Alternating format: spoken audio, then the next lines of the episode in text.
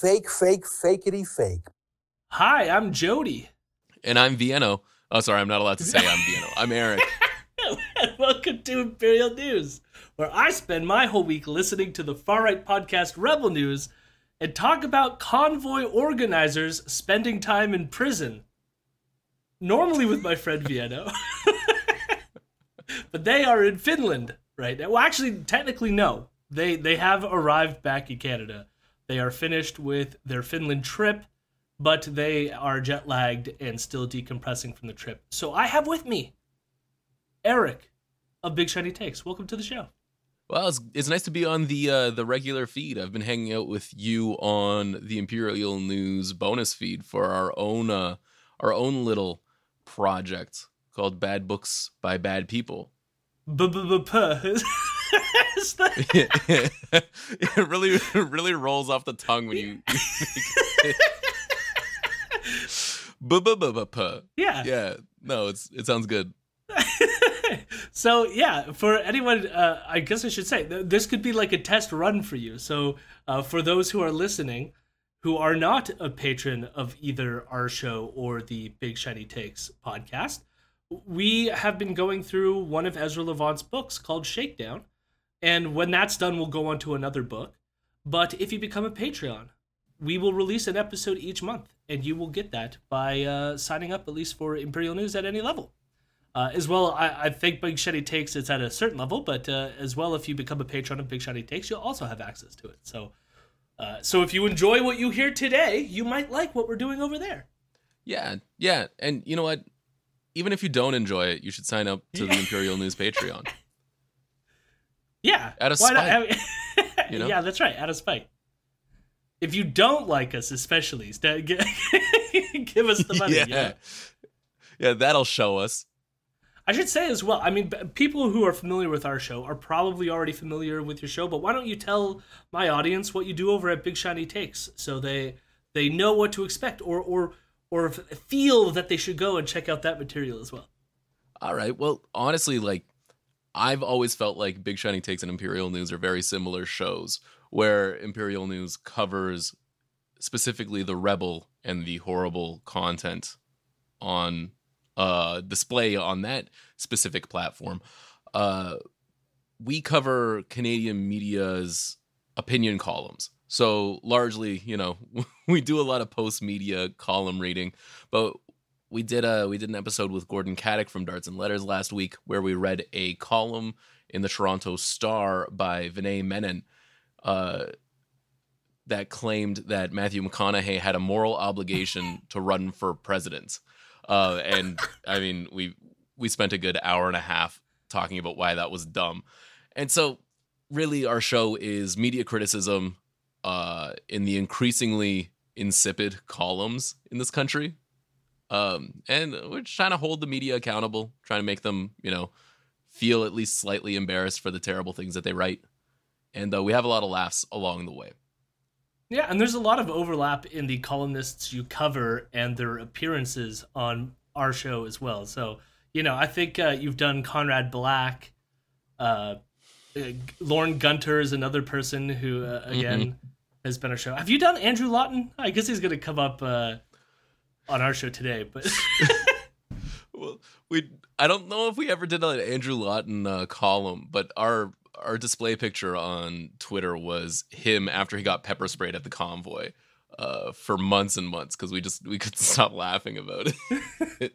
well, I, we will get to it. But uh, Andrew was on this week, and he did bring up the pepper spray incident. So I thought it was very fitting uh, to have you on the show this week. But uh, I guess uh, we will get right into it because uh, like it might be a long-ish episode. We'll, we'll try to plow through it, but we're gonna get, of course, Monday. He's going to talk about uh, ab- abortion because of the ruling that came down on the Friday before, and then uh, we got a bunch of stuff about convoys and all the the fallout from convoy stuff from back in February. So it's gonna be a wacky episode, and uh, strap in.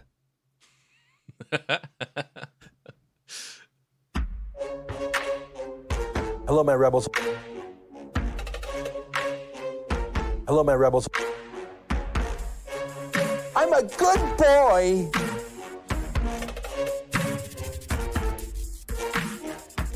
I'm a weirdo. So we're covering the week of June 27th to July 1st. And again, on the Monday, we are talking about abortion.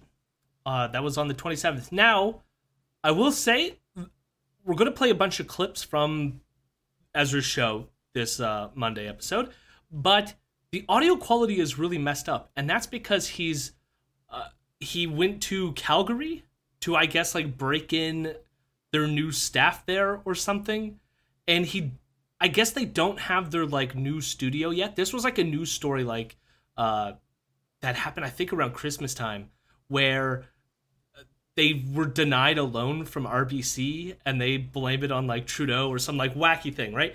But like, so they still don't have their studio.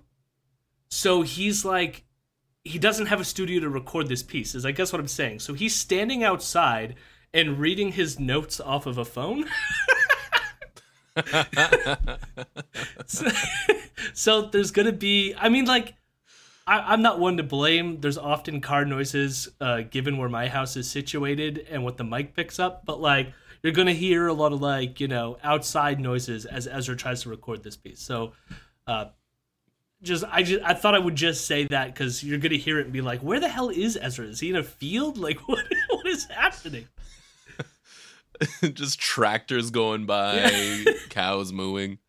So right out the gate, Ezra wants to talk about uh, exactly Roe v. Wade. And since the official ruling came down on Friday, uh, he he wants to say that the overturning is a good thing, and the reason why he thinks that it's a good thing is not because like so he's never gonna like fully come out and be like I am against abortion, even though we touched a bit about this on last week's episode because he had someone on who did a documentary that was like criticizing the pro abortion side of things. And you could tell with the way he was talking that he is anti abortion, but he doesn't want to come out and just say that. So, what we're going to get is this is a good ruling because uh, it promotes states' rights. This law bans abortion in America is wrong. This simply allows the 50 United States to come up with their own rules. And you can imagine they might be different in ultra liberal San Francisco and other parts of California than they might be in Texas or Mississippi. Um, is it a good idea to let states make decisions to have 50 different ways? I think it is. It allows people to move if they don't like a law, as opposed to having some distant and partisan president or prime minister set the law for the whole country. I think government that's closest to the people, the lowest form of government, is the best because it's the more in touch. I love like just move. Just if you if you don't like a law, move. I like that Ezra thinks that um you know, planned parenthood laws should be dictated by uh small towns and their counselors and possibly their reeves. Like it's, it's like it's got to just be closer to the people. Mayors have to do everything. Yeah, could you like imagine like like from township to township, like laws just dramatically change? oh, this is a pro-life district. Sorry. Yeah, it, it's it's just nonsense, right? And like I understand the business decision about you know I I don't know what Ezra's you know personal politics would be. I wouldn't want to hazard a guess, but it does seem like the savvy business decision for him to um, land on the side of being pro life, or at least appearing to be so, um, considering the people that, you know, subscribe and support the rebel.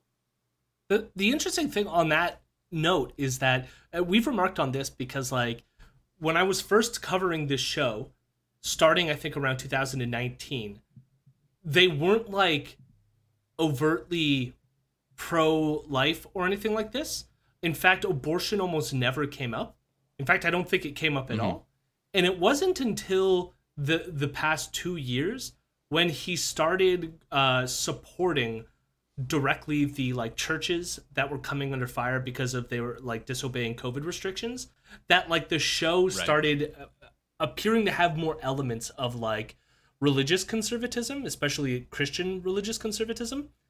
And so uh, it's weird because like I feel like normally he would do more to distance himself from being like overtly pro-life, but you're even going to see in this piece like I don't know, it's it's it's telling like you could tell he's leaning in that direction. Like it, it, there would be one way to do it where you like are appearing neutral, but I mean he doesn't come out and say it, but you could tell just with the way he's talking about this issue that he's not neutral on, on this subject, you know. Yeah, yeah, and he wouldn't want to appear to be neutral either, right? Um there there is a, a real moment happening right now. Um and I'm sure he would like to um get on the wave of whatever horrible thing that is happening.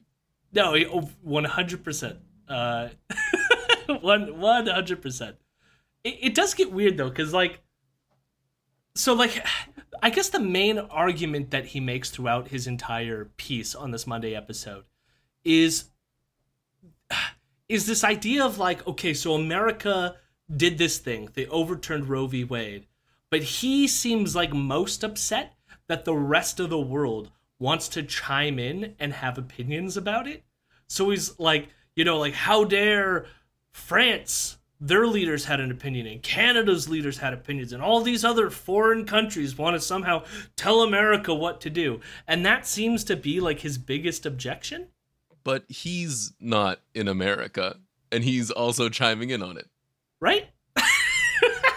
but I mean, like, he does this shit all the time where it's like, he or he'll be like, "Why are they politicizing this issue?" Meanwhile, he's on his show politicizing this issue, right? So, why would they politicize this political issue? Yeah, no, exactly. Why would they do that?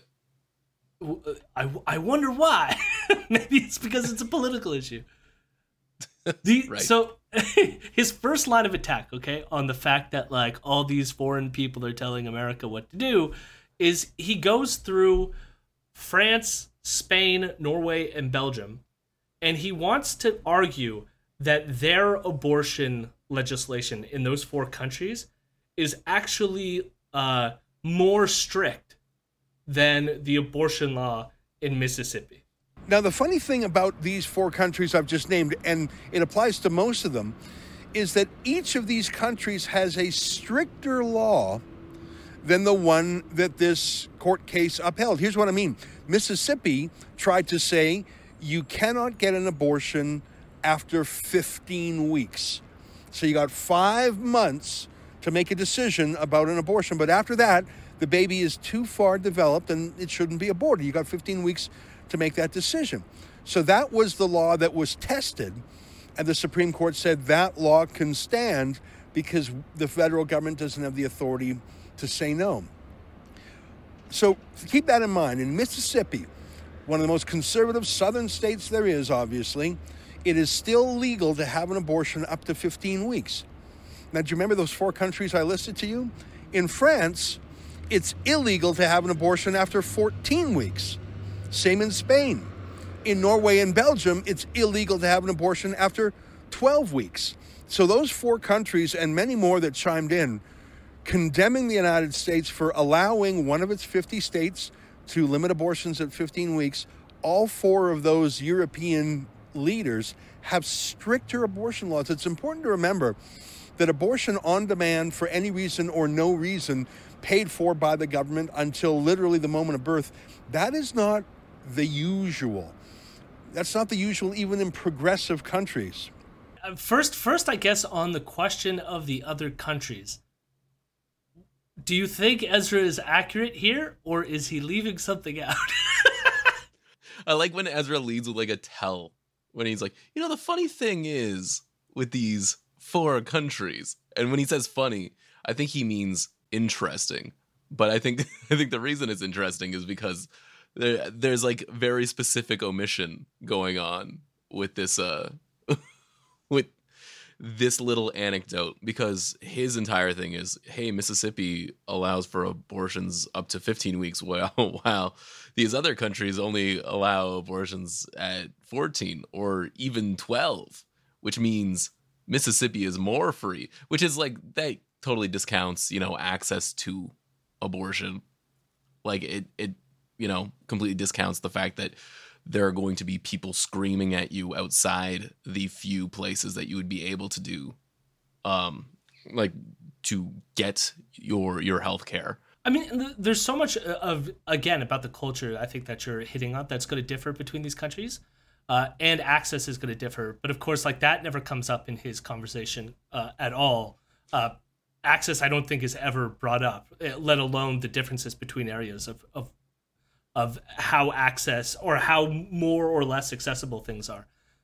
But even the thing that frustrates me because he'll say something like with France being 14 weeks and Belgium being 12 weeks or things like this. But like even that number kind of like doesn't tell you much. And I feel like what happened was he learned about the Mississippi thing, and we'll get to that in a second as well. But he learned about the Mississippi thing, was then like, I'm gonna Google these other countries and see what it says. And of course, so like you Wikipedia it and you go like, you know, Belgium abortion, and the first thing was it'll say up to 12 weeks. And then he just like ended his search there and went about his day. But i'll, I'll go through it and see if you feel like what i've done explaining this whether uh, saying these countries have these specific limits whether that actu- accurately portrays these countries okay? So starting with france yes 14 weeks they have a no age uh, no age requirements for parental consent so up until 14 weeks you could just go to your doctor and you can get an abortion on demand, no questions asked, right? All that fun stuff. However, beyond 14 weeks, you can still get abortions. Now, in France specifically, you have to get two physicians to sign off on whether or not you can get the procedure. And it has to be due to the fact that, say, the pregnant person is at risk of both uh, mental and physical health, or the fetus is non viable. Now, the interesting thing with France there is they include mental health. So it doesn't even have to be like that they're going to die because there's something wrong with the pregnancy. It's just that like they're mentally not doing great and the pregnancy will be more harm. So like you know what I mean? So it's like is it fair to say that like abortion up until 14 weeks oh, like it seems to me like it can go beyond the 14 weeks is merely stipulating where like you there's no other th- things you have to go through or obstacles you have to go through to get the abortion mm-hmm. Mm-hmm. So I guess the funny thing is about what Ezra said there was that it wasn't true. Yeah. there was an untruth told, and I I don't know if it was intentional. Maybe it was just kind of sloppy workmanship, but it just I I would say that Mississippi probably has stricter laws. Well, I mean, we'll we'll get to Mississippi one second. Spain, uh, like so, Spain. He said 14 weeks. Okay, so the oh, there's there is a consent uh, a parental consent order for 16 and 17 year olds so that differs from france uh, although new legislation has been introduced to remove that so they're trying to get rid of all and this legislation was released may of 2022 so uh, it hasn't gone into effect yet or still has to pass their their uh, governing bodies now abortions are allowed past 14 weeks just like in france if the pregnant person is at risk or if the fetus is non viable. However, they don't have the mental health stipulation. So even in Spain, it's the same thing, okay? Belgium, again, the interesting there is the 12 weeks is kind of most most people have the weeks having to do with gestational age. In Belgium, it has to do with the menstrual cycle. So it really technically should be 12 to 14 weeks, just how it works. At least from reading, that's my understanding. Maybe if someone's from Belgium. they can correct me, but that's that's what I gathered from it. So it's kind of incorrect to say 12 weeks, but most I guess happen around that time. So fine, but uh, bills have been introduced by the opposition party uh, that uh, because they're not the ruling party yet, they haven't fully uh, happened yet, but they want to fully decriminalize abortion in Belgium and extend it past 12 to 14 weeks up to 18 weeks. And uh, this has 75% of the population supporting this. Now, one of the main reasons they want to do this in Belgium to extend it to 18 weeks is because they're finding that a lot of women past the 14 week mark are going to France to get abortions. So so they're like why are we letting like why are we having this situation where uh, pregnant people have to leave our country to go get it? We could just offer them the service here. Is sort of where they're at right now in Belgium. Yeah, that makes sense.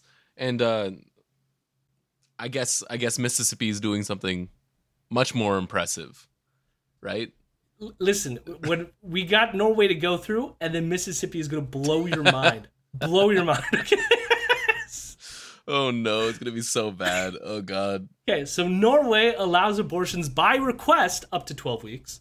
However, abortion is allowed in Norway up to 18 weeks, but you need to apply for it. So I don't know that you would like if they're very very frequently go like no your application denied but you have to at least sign some sort of thing saying i want an abortion uh, i'm my guess is from reading it it's kind of like uh like i consent to the procedure kind of thing and then you got to sign a document. And that's sort of what it is. And then then the 12 weeks is no longer 12 weeks it's now 18 weeks which is much longer than what ezra was saying. Uh However, again, like the other countries, abortions beyond 18 weeks are still allowed if the pregnant person's life is at risk or the fetus is non-viable, uh, non-viable. Sorry, and uh, although I think in Norway you still need parental consent if you're under 16 years old. So, I mean, here's the thing: is all that is seems like there's a lot more to abortion in these countries than when Ezra was making it out to be. So, Well, he's really busy. He's in a field. He's recording on his phone. Like, like I, he he Wikipedia this. Like I just I my educated guess is he Wikipedia this. Like come on. I just like I hate how easy it is to to take apart. Like, it's just not even like a a good untruth. You know, like it just irresponsible communication. Really. It it is again. It is even worse with Mississippi part. So now we get to. uh, Like I bet you everyone I, I mean I don't know that we have many Mississippi listeners, but they're probably already like ripping out their hair going what the fuck is Ezra talking about? Okay? So he what he's referring to this 15 weeks thing is what was the case that was used to overturn Roe v. Wade. Okay, so people know it as the Dobbs v. Jackson uh, uh, Women's Health Organization, right? Now that case was because, and the reason why Dobbs' name on it is this guy named Thomas Dobbs. He's not actually involved in the case at all. He just happens to be like the uh, health official for Mississippi. So his name is on the case, even though he's like, this doesn't involve me. I, I have nothing to do with this, right? Now, what happened was in 2018, Mississippi passed a law, and the law said that like abortions cannot be provided past 15 weeks. Okay. And of course, that goes against uh, a court case called Casey versus uh, Plan or Planned Parenthood versus Casey, and that made it so that uh, I guess the Supreme Court ruled then that they were going to have like a trimester thing. So, how the Supreme Court ruled in Planned Parenthood versus Casey is that first trimester uh, you cannot have any restrictions on abortion.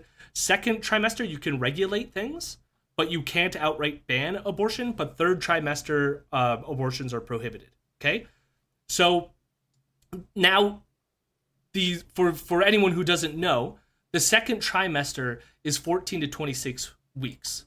So by putting the ban at 15 weeks, you're putting a ban on an abortion that the Supreme Court already said you can't do.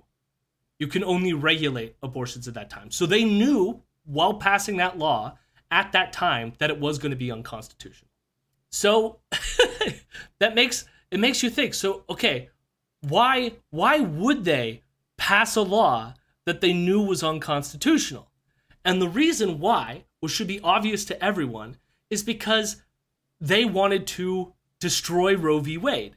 So a bunch of these Republican states were passing all kinds of laws that just always went right up to the edge of like a going against the Constitution to chisel away at Roe v. Wade, hoping one day that the Supreme Court would be like in such a favorable favorable position that they would overturn it, which, as we all know now, in fact happened. You may you may now ask yourself, well, why or or how do I know that Mississippi only wanted to do this particular law? And, uh, and it was specifically designed to overturn Roe v. Wade. And, and in some sense, what I'm suggesting here is they didn't really mean it. Well, the reason why they didn't really mean it was because they had already passed a law back in 2007 that's called a trigger law. Now, what trigger laws are is they passed this law in 2007 saying, in the case that Roe v. Wade becomes overturned, this law will go into effect. Now, that law, which is now in effect technically in Mississippi, outright bans abortion. Not up to 15 weeks. Abortion is done, except in the case of rape and in the case where the pregnant person's life is in danger. Those are the only two exceptions to abortion. All other abortions are banned. And Ezra should have known this by the time he made this episode. right? So it's not 15 weeks. It's completely fucking bad. Oh, it's so fucking bad. Uh, it's so bad. You were right. Like I I had really low expectations. But like holy shit, Jody. I, I just I can't like it's it's such a it, disingenuous, dishonest, fucking like so many words to describe like doing that to your audience. By by playing it off like oh it's this nothing it's this nothing thing like don't worry about it it's just states' rights blah blah blah. Ah uh, it's only a 15 week ban it's nothing. Yeah yeah and it's like I mean the casual disdain for his audience aside like it's like people are gonna die because this this like Yep. law banning abortion. Like this is going to ruin lives um and it's like i i i can't imagine um being the kind of person to knowingly lie to my audience about that i don't know if he knew I mean, like, I mean, that's that's the thing. It's like I don't know if he knows. You should have been able to go like look into it. It's the fact that you would just spit this nonsense out as if you're like, I'm an authority figure. Trust me, it's 15 weeks. When it's like that is like legitimately not the case. And all you could have done was a Google search. Because right right now it's it's big in the news because for one, the overturning of Roe v. Wade. But there is a case going forward about this trigger law because there's a possibility that it's not constitutional based on like the state's constitution of Mississippi. So there is a continuing legal battle there, right? But even then, like Okay. in ter- in terms of like as you were talking about like access, so like you go okay, 15 weeks. Jackson Women's Health Organization is the only abortion clinic in Mississippi. So it's like even if you want to say that 15 weeks, okay, so you have this one clinic that's supposed to provide abortions for all the women in that state. Yeah. Yeah. And like every creep in the entire state is outside with like a weird sign screaming at you as you go inside. Um, ugh, It's yeah. so grim. No, everything everything about this is fucked up. But I also like I don't I don't get what he's like why the right wing is doing this necessarily. Like they could be standing there taking the dub and being like, "Yeah, we did it. Fuck abortion" or like whatever. But instead they keep playing this game of like, "Oh, it's not as bad as the libs are making it out to be." And why are the libs like overreacting, you know? I I don't understand like why is that tactic better? Like I feel like they come out way worse and are looking like complete shitheads in doing that than just being like, "This is what we want: ban abortion. This is great." Um, well, I think I think there like there might be something to that, right? Like I think that a lot of their their identity as these uh, right wing counterculture folks is owning the libs and making the libs uh, appear hysterical. Yeah. And I don't know that that one uh, that one activist who was out during the Trump inauguration who's like sitting on the ground and and crying out to the heavens that that Trump got uh got to be president. Um that's like that is just their favorite thing in the entire world. And so like when they get to downplay something like this, then you know, they get to continue on the the fine tradition of telling people that access to healthcare and uh and like things that every other country, you know, is would expect um is actually like you're you're overreaching and honestly like no no like it's not a big deal that it's gone I mean, like, yeah. I mean, the owning the libs thing is throughout this whole episode, like, pretty prominent. In fact, there's a clip that I from the episode that I I, I didn't take, which is like him just playing a clip of like a a, a woman on TikTok just screaming because of what happened. And it's like again to play off the like look at the look at how cringy and weird they are for like getting upset about having the rights taken away. they're so sad that their bodily autonomy is being stripped from them by the state. That's so weird. so, and this guy, like, what, like four months ago, screaming about the mandates, right? Like, Yeah. the amorphous mandates that definitely existed that impinged on his freedom. No, I mean like speaking of contradictions, I love that like they're so angry about the drag shows, and yet there's this dude, a part of the convoy stuff, that just walks around in a thong all the time and like hangs out with like young kids at the like convoy stuff, and it's just like I'm sorry. Weird, creepy anti-vax dude in a thong in the middle of winter. Not not Yeah, uh, not creepy yeah. at all. But it, like that's the thing, right? Like as long as you're doing it to own the libs, then it's fine. Yeah. Right? Like in that imagine having a worldview just based on owning Yeah. people that don't agree with you. I know, Like, it's what so depressing. What's wrong with people? You're owned. We it was so good. We owned you. Great. Congratulations. It's, it's great. Thank you for making life worse for people. yeah.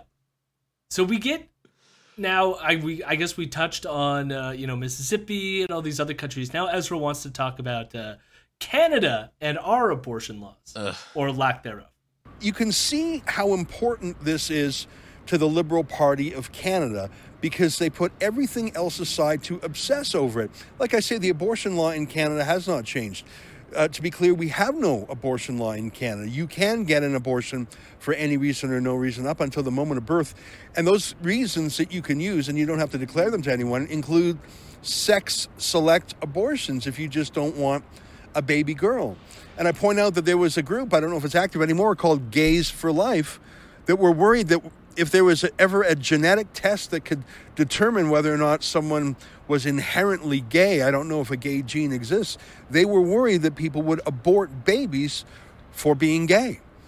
And and the, the thing is in Canada you can abort someone for any of those reasons. I'm not sure if that's a reasonable position.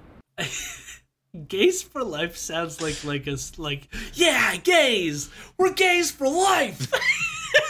For life. It's, it's it's a permanent position. Um, the phrase "gay babies" yeah, gay babies. is one of the most preposterous things I've ever heard.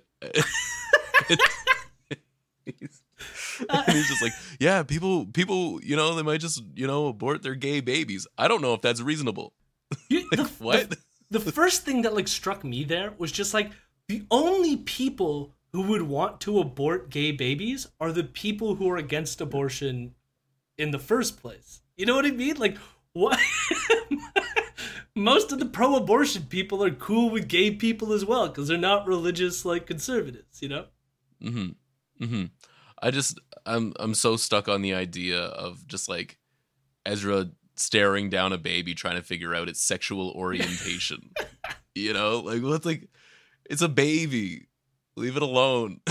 I mean, even in, like I, I haven't kept up with this research, so I don't I don't know where we are on gay genetics. But like even even if it was that there was some association with a particular gene and being disposed to becoming gay, like how genetics work is that like not everyone that has the gene will become gay. Uh, and not everyone who is gay is going to have that gene, right? It's it's a it in, it's an increased predisposition. So it's like Mhm. it's not like you could like scan for that and know for a fact that your child is going to become gay. You know? yeah, just in the ultrasound, you'd be like, oh, that's a gay baby for sure. Yeah. Like no. like They're listening to Lady Gaga in the womb. We know, we know what's happening. Ugh. it makes me so mad like and then like his uh his flipping on it or just like you know i just don't i don't know if it's a reasonable position to have. It's like what? No like this this news segment that you're doing is preposterous. Like the entire thing is is like beside reality. This sex selective stuff, we already covered that on the show, but like that is strictly a racist dog whistle. The re- that was initiated by a bunch of conservative MPs that put forward this idea that these foreigners who like hate women are going to like get ultrasounds, find out they're having women and then abort women babies. Now, if that was happening at all, you would think that that would show up in any data, and it doesn't. It doesn't exist. We're having about the same amount as women as we're having as men in terms of like babies that are born. So it's like if if this was happening, you would think that all of a sudden a disparity would appear, right? And it just isn't. So it's a made up issue, usually uh, made to target racialized minorities. So that is what's happening. It's so that's so surprising that that made it in there. And the thing is, like, Canada not having laws on abortion is good. It means that it's a healthcare decision. Like, this is the one reason that I think, even compared to all the other countries that we talked about earlier, we're not having this battle in the courts about where to draw lines and passing new laws and all this because it's a healthcare decision. It's not. It's there is no law to pass to say this is when to do what X, etc. Instead, it's just up between the individual, the patient, and their doctor coming to a medical decision. Uh, and yes, like I mean, like the other thing is like, how would you police any of this shit that Ezra is talking about here? Like, what are we gonna like have like? I mean, not even that. It, we have scans that will give you this much specificity, but like, are you supposed to scan people's brains and then go, "Oh, this is why you wanted to have the abortion. Therefore, we're not going to give it to you." And like, how do you deter? like, how do you know whether the person wants it because of sex selective? They they don't like the gay gene or like any of the reasons that he's talking about, unless you can read people's minds. hmm So it's it's just Ugh. you're basically just arguing that you want to to be against abortion because you don't know someone could be doing it for these nefarious reasons that I've made up. I love I love that so many of these segments are like just him like creating a hypothetical scenario and then just like kind of just playing it out in his head. but for content, for content's sake. Yep. Just to whip up his base, you know? Yeah, just get them all like frothing and angry. Now, it is Oh, interesting. well. it is interesting because he mentions Pierre Poilievre, which is his like go-to person for winning the conservative leadership, and he admits that Pierre has Yeah. come out saying that he's not going to pass any abortion legislation, and Ezra actually thinks this, that that that is the right move politically, is how he frames it. So he's not saying that he thinks that what Pierre like that is the right moral decision. Just that I guess he compares it to America had like 50 years of like a buildup of this like anti-abortion rhetoric and sort of created a culture that hasn't happened in Canada. So it's like politically savvy for Pierre not to come out and be like, I hate abortion. Which is like, okay, fine. If like if abortion was as serious as they make it out to be, you would think that it wouldn't be this like I don't know, thing that you would like play a political game with. Right? Abortion is murder, but I won't regulate it if it's gonna hurt me politically. yeah. well, if it if it hurts me in the polls, I mean, I could I could not care about it if that made me popular. Thing is, like Pierre Poilievre, right? Like he is very clearly like a cynical. um What's the right word for it? Um dipshit Yeah. of a politician, right? Like he he very clearly um just joined in on on all the convoy stuff because he realized that he could um, mobilize a very angry group of people into supporting him. Uh, a person who had been a politician since he was 24 years old and really is just kind of like a, a fiscal hawk of a politician, like just run of the mill conservative up until that point, right? One of the things he started his political career off was uh, uh, being the communications for Ezra's campaign. Oh, really? Yeah. Really, really, really. That's so interesting. I didn't know that. Um but like I guess I guess the point I was going to make is that if Pierre thought it would win him one more seat in an election, he would go so heavy duty pro life it would uh it would make everyone's heads spin. Um but it's like pro life arguments do not carry water in this country, not yet, at least. Dear God, I hope not Yeah. ever. Um, there's always going to be like a contingent in this country that you know gets their gets their worldview from a very um gross part of the United States. And and Les, Leslyn Lewis is that vote for the the conservative parties right now, which is why like she she in some ways scares me a little bit more than Pierre does. But Yeah, yeah. Well, it's it's that uh, that little vein of uh, Christo fascism. I think is the uh, Yep. the the term the proper uh, the proper nomenclature for that, right? Like, it's uh, yeah, it's like all the absolute worst parts of Fox News and all that like Breitbart stuff down in the states and kind of yeah, I don't know. Like, here's hoping that this is something that we never have to deal with on our ends but i'm i'm not gonna pretend that i mean we're we're in the clear here oh yeah, Considering- all.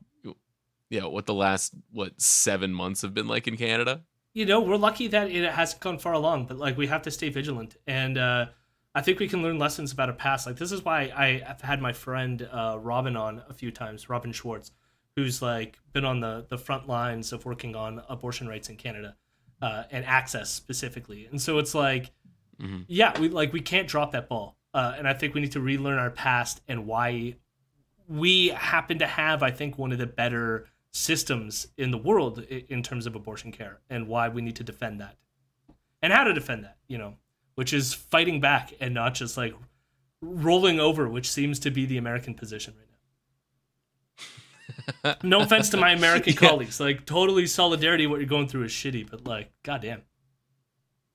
yeah whatever happened to if roe gets overturned we riot because i Well- did not see a whole lot of that We did well, not it's going to be explained in a bit, so we'll get to that in a second. Next, okay next, Ezra wants to talk about why Roe v. Wade was overturned, and his first answer to this has to do with like he doesn't think that privacy law was the the, the right way to do it, and uh, this is a position that's also adopted by some leftists and stuff like this, and so. It's, it's a convoluted thing. We don't necessarily have to get into it. So I'll, I'll, I'll skip that. But his second answer, okay, I don't even know how to frame this because it's largely incoherent. So I'm going to play the clip and then you tell me, Eric, what, oh no i hate what you think his second answer is, okay? This is so why was Roe v. Wade overturned? Ezra, take it away. I think, though, that the last two years have been bad for the pro choice case. For one thing, I think that the woke activists have overreached. Their transgender story hours have stressed people out. They feel alien, and people are uncomfortable with the new f- extremist front line in the sexual battle, battlefield. And secondly, when every force of the establishment, from the Democrats to the liberals to the media to doctors, are saying, no, my body, my choice, that doesn't apply to vaccine mandates, I think that America was politically and culturally ripe for some modest restrictions. I say modest restrictions because, like I say, every state in the union can have their own rules. So the reason Roe v. Wade got overturned was because of a reaction to wokeness. Yeah. And and vaccine mandates. and vaccine mandates, the things that he doesn't like. Yeah. That's why. I mean, really? he, That's so crazy that that happened. He just got finished saying that it was a 50 year product uh, project, right? so the Republicans have been spending 50 years to overturn it. But really, the reason why it happened right now was because of wokeness and vaccine mandates. Fuck me. Like it's like, hey, you know why? You know why this happened? The things I don't like right now. It's just, Cause you like I, I even want to say so like stupid. Like he frames it as like it made them more open to modest reforms. But can you imagine sitting there and you're going, you know what? And like he said, trans story time. Like it's it's usually drag queen story time. So I feel like he's like losing his mind a little bit. But like imagine you, go, you're like I'm a little upset that parents are taking their children to be read stories by drag queens that now I'm slightly more open to modest restrictions on abortion. Like what? What do you what do you have to be to get in that mindset? How do these two things relate?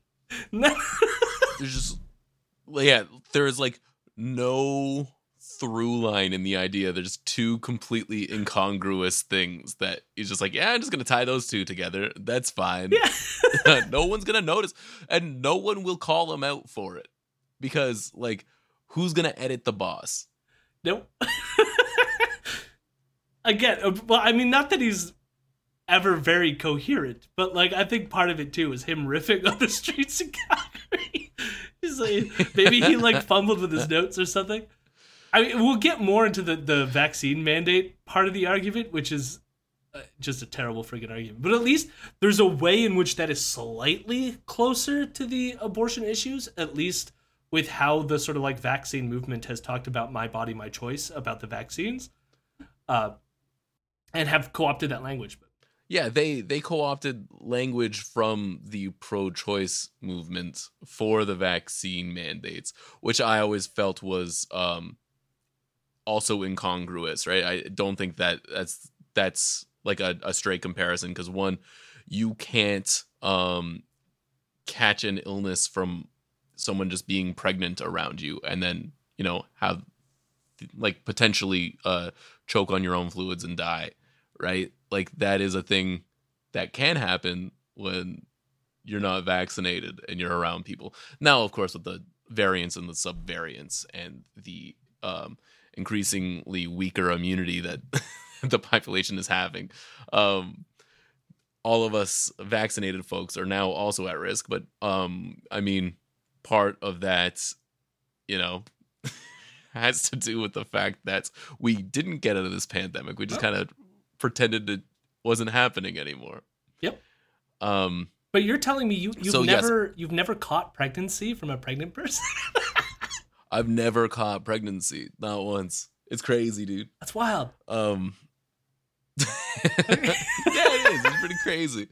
Um, but yeah, it, like I've I've seen TikToks of like people trying to make that like boneheaded argument of just like, oh, where were the my body my choice people uh last year when I got fired from my job for not getting vaccinated? It's like, shut the fuck up, please. like, Yep. never make that com- like comparison ever again because it doesn't make any sense. Well, I think we're gonna get probably two more before this show's out. it's it's their favorite argument, and I don't even like it's it's such a bad argument. And we'll, and we'll get to like, I guess further why it's bad argument. But the next argument, anyways, is that Ezra. So Ezra wants to complain about Canada and how they're going to deal with what's happened in America. And so he placed this clip of the uh, Canadian ambassador to the United States talking about women uh, or pregnant people in America coming to Canada for abortions. It's funny, I mentioned four foreign countries in Europe that are denouncing uh, the U.S. Supreme Court. Trudeau was front and center, and he- as usual, he tries to capitalize in some way. But given that there is no Canadian abortion law at all, what can he say or do? Well, look at this. Here's the U.S. ambassador talking, I think it was to the CBC, about how there are conversations between the Canadian and U.S. government about allowing abortion refugees, allowing American women to come to Canada to get abortions. And look at their hush hush, weird secret talk here. Very odd. This is the U.S. ambassador. I am comfortable saying that there have been informal outreaches um, about um, the ability of Canada to potentially step up and to um, be a be a location for women um, seeking abortions and reproductive health services that might not be legal in their states as a result of an adverse decision by the Supreme Court that Canada is open to those conversations and willing to have those conversations. I found that a little ghoulish. I found it a little gross. It's like it's, you know, the Underground Railway where we're taking freed slaves and saving them. No, Does he think the Underground Railroad was gross? That's the part mm. that didn't make sense to me. Like, either he's saying it's gross. So often he's made this thing where, like, comparing things to the Holocaust is gross, even though, like, he has himself compared what's happening with these vaccines to the, the Holocaust all the time. But, like, part of, like, one way to read this is to go, okay, he's making, he's saying that comparing this to the Underground Railway is gross or something. But, like, they didn't make the comparison. He's he's like made the comparison in his head, but it sounds like he's saying that it's Mhm. the Underground Railroad was gross. Was yeah, yeah, because well, he, I would assume that he's not in favor of these uh, abortion refugees coming to Canada, which I mean is gross to not be in favor of that because what you're doing is not supporting people getting access to what I think is a human right with like proper medical care, right? Um, but it would be very strange to me if he he was like he's like "I- i'm against that but also this comparison to this is gross like Well, it doesn't like like it I feel like what he's saying is like you're trying to paint these people as refugees and needing of help, much in the way that we helped during the Underground Railroad. Like if I were to be as charitable as I can, I feel like that's what he's Mm. trying to say, and he's going to say okay. they're not like that. They don't. It's not like the same case as like slaves leaving America and coming to Canada. However, it's like so to me it's like it's still i- as much as i could like possibly agree that these things are not equivalent it doesn't make their cause for needing to come to canada for abortions any any like i guess like less concerning or or less of a moral worry you know? Yeah no it's it's like it's 2022 and you got people not getting access to medical care in the richest country in the world. It's very very bad. I do love the fact that Ezra needed like a straw man so badly that he constructed like this like like uber lib that was comparing access to abortion in Canada to the underground railway like is like a complete construction uh, like a fabrication in his mind that he's like that's gross which is uh, what I'm assuming you were saying Well, th- that's that is my, the the most- only because I can't imagine. Here's the thing: is I cover Ezra. He, I do think he's racist, but I don't think he would say that the Underground Railway is gross. I don't. as Mm-hmm. much as that sounded like, I, I don't think he would just say that, and I don't think it was a slip of the tongue. So that's why I like. I'm trying to charitably like ma- make his thing make more sense in a way. But it's like yeah yeah but but to me, they are kind of similar. Like, I don't even think if you were to make a comparison of sorts, that it would be that gross to say that, like, much like when there was aspects of Canada that allowed slaves to to flee America and come to Canada, we are now doing a similar thing by accepting women who need uh, medical care that are not receiving it in America. But I, I do think it's very important uh, to note that nobody made that comparison but Ezra, He did exactly, Ex- exactly. which is wild.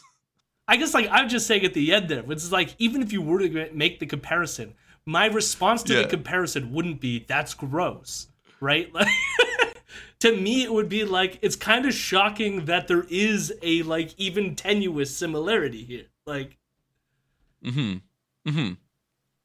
I don't know, just just a weird fucking reaction to all of this. Ezra then says that there would be nothing stopping pregnant people from coming to Canada to get an abortion, except of course for the vaccine mandates that prevent people who are not vaccinated from entering this country. Right now, of course, Americans can come to Canada at will. Uh, it's the world's largest undefended border. We have massive tourism. If an American woman wanted to come to Canada for an abortion for whatever reason, they obviously could, except what I said at the very t- start of this monologue, except if you're not jabbed. If you are an American woman who is not vaccinated, you may not come to Canada for Trudeau's abortion tourism. Just stop and think about that. Trudeau believes so very deeply in American women and their right to bodily autonomy, except if they defy his decision and if they defy his demand that they get jabbed. I wonder why that's not obvious to everyone. I saw you react to abortion tourism. I, I think that actually might be the technical say, because when I was reading the articles on people from Belgium going to France, they referred to it as abortion tourism. So, uh, un- Okay, it wasn't it wasn't in Ezraism. yes, like it- so. I don't know if like even those articles were using it inappropriately. I'll just flag that right now. I'm not too familiar with the term, So if it is in fact a bad term, let me know. But like I, my impression from listening to Ezra here it sounded to me just like the article's referencing it. So I don't necessarily think that it's a an Ezraism as you as you put it. Yeah. I um I just thought he was trying to be as flippant as possible. Um so I mean that's a that's on me, folks. Yeah. the other the other thing here about this argument that and like we've already sort of like briefly touched on the vaccine argument, but I want to like follow through like with sort of what he's saying. So it's like if we ignore the fact that vaccination is supposed to stop the spread of deadly disease and is therefore not at all similar to abortion, which we've already sort of discussed, and we accept that my body my choice applies to both situations, so both vaccines and abortions, and that liberals and left-wingers are hypocrites when they say my body my choice but only apply it to abortions and not the the vaccine case. Then if we follow the logic, what does this argument get Ezra? Because he's like he he's pointed out a hypocrisy now. So then it's like okay, so what follows from that hypocrisy? Especially considering that Ezra is for the bans on abortion, but against the vaccine mandates. So it's like he like if anything, him pointing out this hypocrisy also highlights his own hypocrisy in being for my body, my choice when it comes to vaccines but not for abortions. So it's like, why make this argument constantly? Scoring points. I mean, I don't want to I don't want to be overly reductive. I feel like that was that was an attempt to score some points. You're right. I mean, th- but it's the frustrating thing is it's it's an own the lib tactic again. This whole thing is own the lib. So Yeah. you could just go, you're a hypocrite, and move on. Even if in pointing out this apparent hypocrisy that we already agree is not a hypocrisy, by pointing it out, mm-hmm. he's highlighting his own hypocrisy, which you would think Yeah. that wouldn't. But the only difference is to his audience, he isn't being explicit about his own hypocrisy. He's only highlighting theirs. You have to like think a little harder about it to get to the fact that oh yeah, he's also being a hypocrite then. Well, yeah, to his audience, he's the good guy too, and good guys can't be hypocrites, Yeah. right? Like it's impossible. it's True. just uh those are just plot holes. Those are they'll get sussed out. They'll be all ironed out eventually.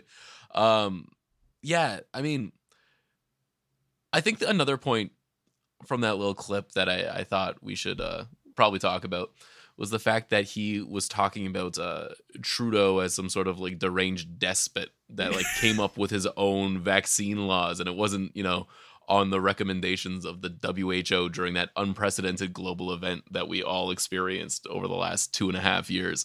Like it's not. Listen, like I don't think Trudeau done a, a terrific job through the pandemic. Um, however, I think you know having some restrictions on people coming in and out of the country was probably actually like a half decent move. Yeah, but Ezra, at least like especially in the past three weeks of his uh, show, has said that everything that Trudeau did having to do with the pandemic was because the World Economic Forum told him to do it. So he is a Oh. despot because he's taking his uh, commands from the World Economic Forum and then forcing it on all of us. So, They're just going straight like Great Reset, huh? oh yeah, no, he he's he is deep deep into the Great Reset. He is one hundred percent on board. It's so so annoying. And, like that's that's like the worst conspiracy ever. Yep. Um, because it's like a branding exercise for neolibs, and they're like, no, what they want, all these billionaires, they want to reorganize society to introduce communism. Yeah, and the That's what they want. communism is not actually communism. the communism is they want you to eat bugs and like get microchipped in your vaccine. it's always the bu- always the bugs in Yeah. the vaccine, and that's that's what communism is: is eating crickets. Yeah. Everybody knows that. And drinking Bill Gates poop water. That's the other one as well. Yeah, I didn't hear that one, but Oh, so like there's a clip they have of Bill Gates where he found like like even the water you get out of your ta- tap has to be filtered, right? So like Bill Gates was mm-hmm. working with this like tech company that created this device that like you could take like raw sewage and like process it enough that in the end all you're getting is like pure H2O, right? Now here's the thing is the mm-hmm. H2O in that glass is going to be perfectly drinkable, perfectly fine. But of course, Ezra the essentialist here is like, "Oh my god, it comes from poop." You. and it's like all of all the like- water on the planet. I think there's like a saying, all the water on the planet has passed through the like the urethra of Napoleon or something like this. Like, yes, all of our water at one point has been through our digestive systems. Like, get over it. I just like the disdain he has for his own audience is always shocking to me. He's like, these dum dums will listen to this. Yeah, Like, poop water, yuck, bugs. like, please donate. We're important journalists and we need your money Yep. to tell the poop water stories. And we're also we're also going to send David Menzies to harass LCBO customer service reps. Journalism. Let us into the debates.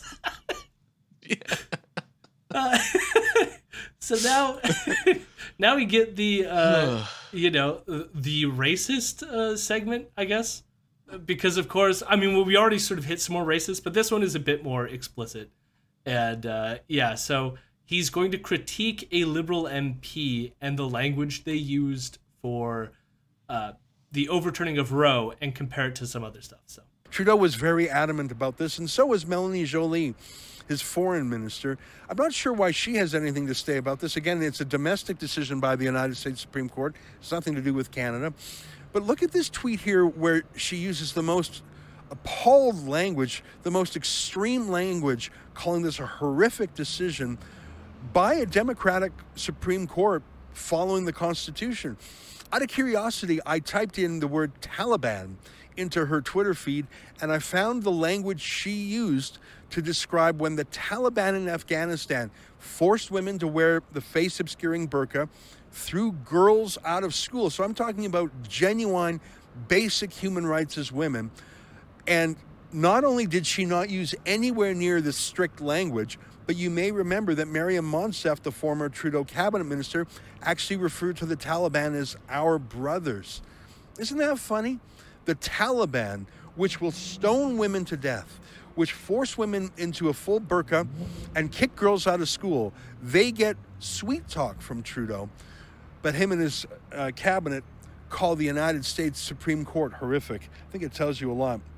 I thought it was almost going to be like the Taliban who force women to give birth. I mean, wear a burqa.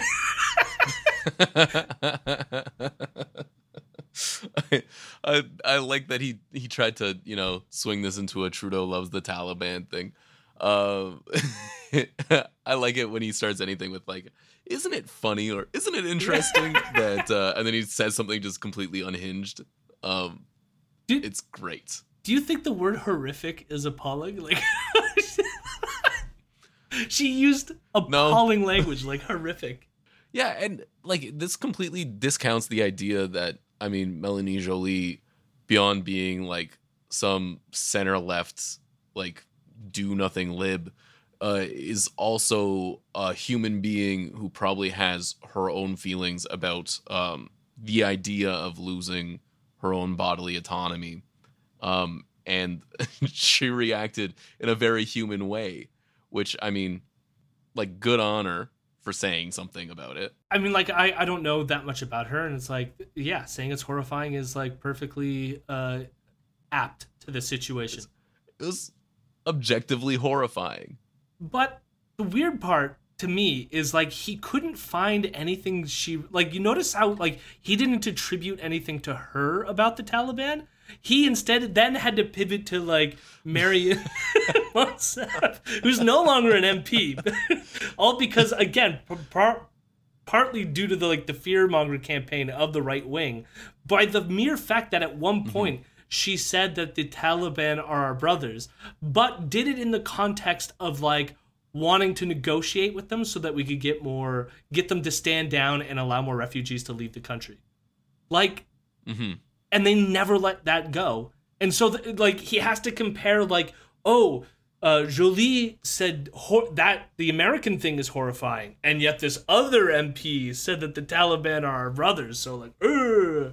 No, it was a great argument. It's like airtight. yeah. and it's and it's all like It's, The, again, it's like his argument hinges on oppressing women and denying them of their rights is bad, and that's why we should be mad at the Taliban, and that's why I am not a fan of the Taliban.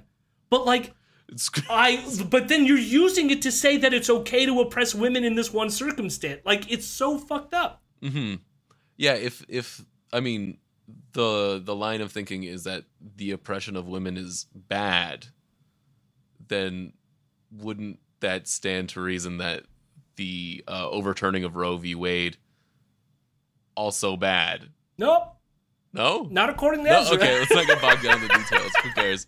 Let's move on. It's fine. Sorry, Uh, Ezra. I also should note he did say at some point in there that it's the democratically elected Supreme Court. Yeah. I'm sorry. But like this is the asshole throughout this entire pandemic who has said like all of our health po- policies are coming from unelected health bureaucrats because they were appointed Mm-hmm. rather than elected by us. Okay, these Supreme Court justices are Yeah. appointed. Like fuck off. Yeah, they were appointed, and they were also appointed by uh, Republicans who just jammed in the uh, most atrocious sycophants they could find, right? Um, and part of that was down to um, the Obama administration not being able to um, get uh, your boy uh, Merrick Garland. Was that his name? Merrick Garland? How dare you Yeah. call him my boy? I guess the point I was trying to say or trying to make was that like no, these were not democratically elected um uh judges of the Supreme Court. They were appointed appointed by a hyper partisan Congress um that were only looking for people that would you know do things like help overturn Roe versus Wade.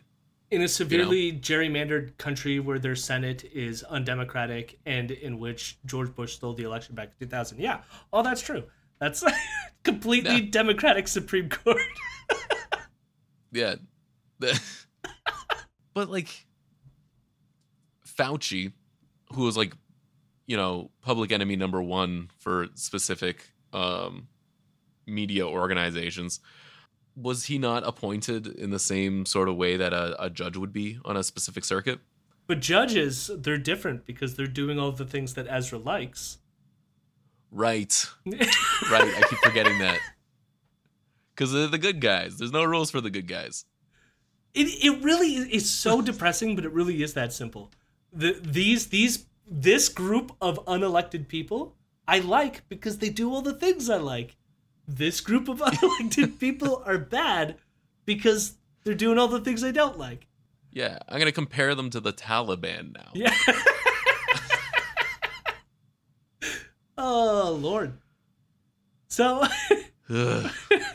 we now move away from the liberals and we're going to go to Ezra just criticizing the protesters. Now, this is where he plays the clip of the person screaming. He goes into a, a lot more detail, and I think most of it's just uh, uh, bad. He does highlight some people that I think make bad arguments for the pro abortion side, and it's just not worth getting into because at this point, why kick people while they're down, in my opinion? Uh, allow them to have bad arguments. We'll we'll sort it out as the the going gets tougher. You know. Now, there is one clip though that he plays that I I just I it's just so silly. I just so he's re- he's responding to this person with a sign and this is what he has to say. I thought this sign at one of the protests was just as creepy. A mom with her kids saying, Don't force people to do this. No one should be forced to have children. I find that, imagine being a child and hearing your mom say that, no one should be forced to do this. It's like he's like why would that affect the child? one you cannot hear a sign you read it uh two um like obviously the argument that that that mother was making was that uh she chose to have a child and that was good because she was ready and she was willing to devote a good chunk of her life bringing another life into this world and become like a member of society uh it's just like it's so child this argument is so childish because it's like oh i guess you just hate your kid huh Again, like I think like you- you hit on it, which I think is the correct reading, which he's thinking that she's implying that she was forced and that's why she has this kid or something. Because otherwise, like Yeah. the impact wouldn't like. Why would the kid care then? Because again, as you point out, the kid's like, my mom wasn't forced into having me, or whatever, right? Yeah. And it- yeah, it's not like her sign said like I hate my dumb kid. You know, like it wasn't like that. Like but again, this is just a person with a sign. It's it's like he's looking at a picture and just interpreting all this meaning into it.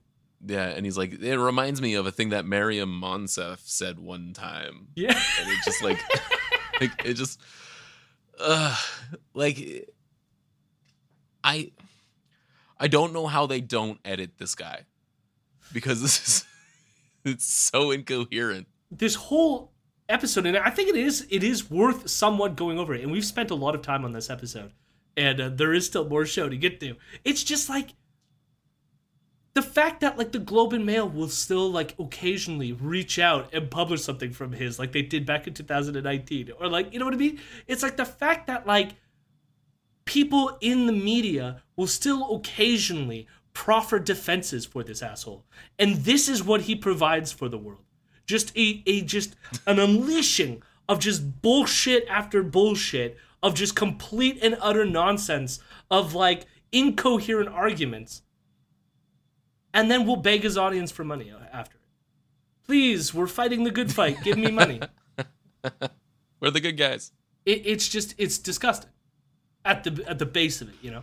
Yeah, no, I, I find it I find it pretty uh unsettling. and not like this this is where it gets like even more unsettling okay?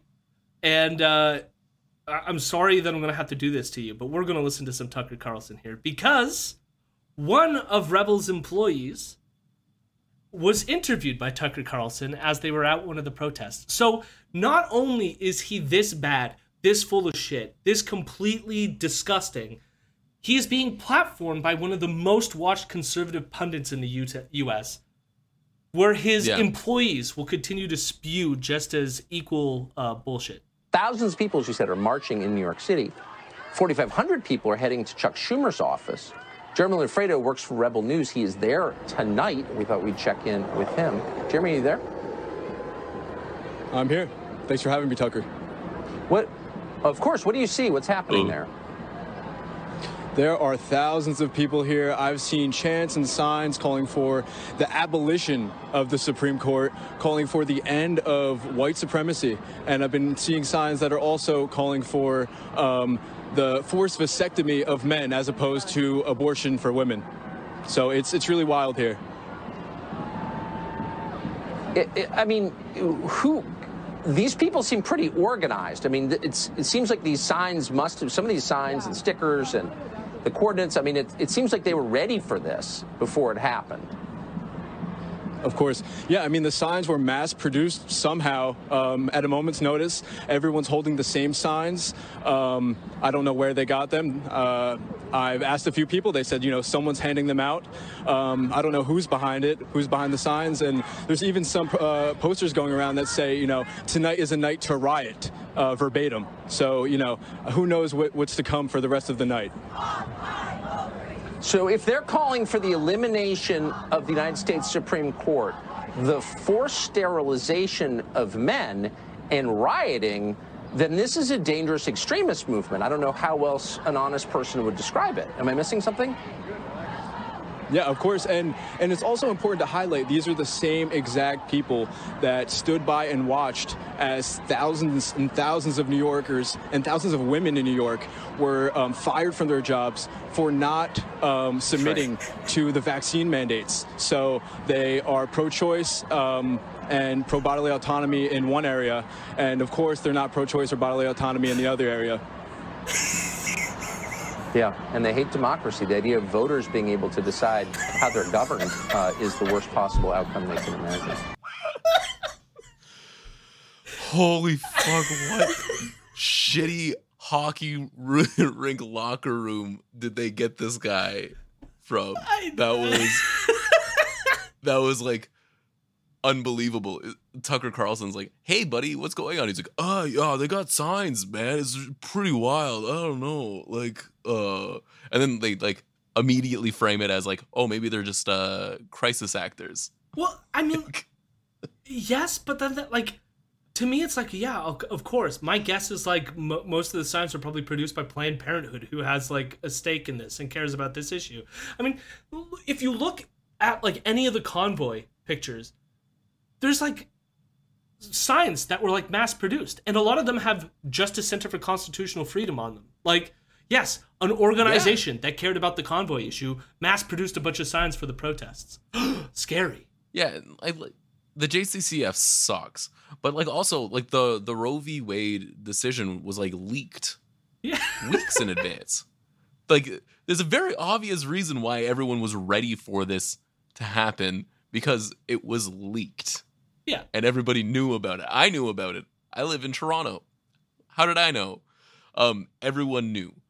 Uh, but yes, uh, I really hope we get to talk about the JCCF because they are the worst. Oh, we yes. Most of the last half of, of this episode is going to be about this episode, meaning the show we're making right now, is going to be about the JCCF. So we will get to it.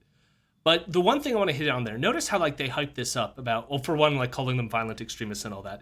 Uh, we're now like a bit a ways from the overturning.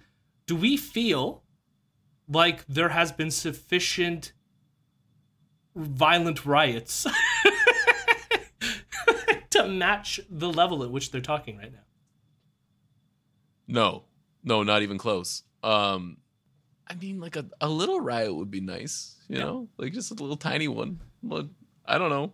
Ezra plays this clip, and of course that happened on the weekend. No riots broke out, and so uh, other than police violently attacking, there was the one shots of like the police just tear gassing a bunch of people. They even attacked Jodie Sweetin of uh, Full House. They like she was protesting in L.A. and the cops like roughed her up and threw her around. But uh, like, anyways, the, the the point is the police are the ones who are rioting, not uh, the activists. Yeah, Now, Ezra is now Ugh. aware of this. Monday comes around and he's like, okay, there were no riots. We hyped up this violence. Violence was going to happen. It never happened. So now he's going to tell us why violence did not happen. We set up a special website for these two guys called riotreporting.com because we thought they would be widespread riots like 2020. But I think that those street gangs, Antifa, Black Lives Matter, they're the shock troops of the Democratic Party. And clearly, George Soros and the Democrats decided. Um, I mean, they can turn the violence on and off like like a tap of water. Clearly, they decided that it was not in the interest of the Democrat Party to have mass riots over this. It might destabilize Joe Biden, but more to the point, it's getting close to the midterm elections in the United States. The Democrats are far behind a summer of violence because they refuse to abide by a Supreme Court ruling. I guess they made the calculation that's not good for their reelection chances. It's just a reminder of how closely and obviously the Democrats control street violence. yeah. The Democrats really like ear to the ground party, really connected with the grassroots. like really, really, that's a really astute observation, Ezra. Good job, bud. That is that is like Alex Jones tier level fucking conspiracy theory. That the Democrats like hmm. they can they could just turn the knobs and get like the protesters activated. Like I've I've Yeah. almost never hear, heard him be that directly conspiratorial. Well, it's it's preposterous, right? Like the idea that George Soros has an in with Black Lives Matter, right? Like it's just like what? Well, he bought all those you- signs that were at the protests. George Soros personally. I don't I don't know why the right wants to pretend that the left is organized in any way or that the Democratic Party is left in any any fashion. I mean, it's like a center right status quo party, right? Like it, like there are progressive members I, I was just gonna say like notice notice like how they talk about the organization though because they don't frame the left as being like structurally organized there's these nefarious shadow people working in the background controlling all the strings which you know mm-hmm. Has historical uh, flavors from other more fascistic movements that claim that there's nefarious people pulling the strings from behind the scenes yeah, there's some connotations dropped in the last little segment there. But that I mean that's just how the right wing sort of like reacts to these things. And is there's also a notion of like why do they keep fail why does the left keep failing then? It's like cuz again, it's like simultaneously the enemy is super powerful, manipulative, strong, behind the scenes, but also completely weak and ineffectual. We're so we're the strong uber men and stuff like this, right? So it's this this is typical fascist thinking. It's just like I don't know. To to me, like as someone who's been listening to Ezra for as long as I have, his his thinking more along these lines of a shadowy cabal controlling things has become increased. And I don't know what to make of that, but I don't like it. No, no, it, it's very concerning. Um, because I mean, anytime they're talking about, you know, they're controlling things, you know, like Yeah. there's who's they? George Who Soros, are we referring to? who is yeah, yeah, I know, I know what you're saying, and, and it's like the idea of um stringing along an anti-Semitic conspiracy theory just seems too far. It's like way too far, even for someone who like just like makes dog shit content constantly and like tries to like you know fundraise off the right wing in the country. We we've been touching about this especially in the past 3 weeks because his main conspiracy theory about the World Economic Forum is that there's this person named Yuval Noah Harari who's just this like uh, academic from Israel. He spoke at the World Economic Forum twice and most of his stuff is like talking about like AI and the future of technology and what that might mean for humanity. And usually he's talking about it in order to say, like, we need to be concerned about certain things and worried. But Ezra will t- watch conspiracy videos, and he admits that he's been doing this. He watches conspiracy videos, and then he'll take the clips of the things Noah Harari says, but only the segments where he's talking about what could happen in the future, and then interprets it as that what what Noah uh, Harari wants to happen and then says that he's actually like the one who's like the deputy of the World Economic Forum and he's the person that all the World Economic Forum people get their ideas from is Yuval Noah Harari who just happens to be a gay Jewish man. You don't want to and and he's going out of his way to go to conspiracy videos to get it. Now, I don't necessarily think that that means that Ezra is explicitly thinking in his head, I'm going to just do the protocols of elders of Zion today. It's just that he's going and getting contact from the internet that he can use to sell to his audience that I think happens to be coming from anti-Semitic accounts. Yeah. Well, I mean, all those conspiracies have like have their roots in anti-Semitic conspiracy theories. Yeah. And it's like I like I could honestly see him not making the connection. Um seeing as he um employed Faith Goldy and Gavin McInnes. then he should know, shouldn't he? At this point, like he keeps hiring and falling for these conspiracies, you would think that he would be at least like, I don't know, have a heightened awareness about how that even might affect his business, you know? Yeah, yeah, but like think about like how sloppy this Yeah. segment is that Fair. he's doing.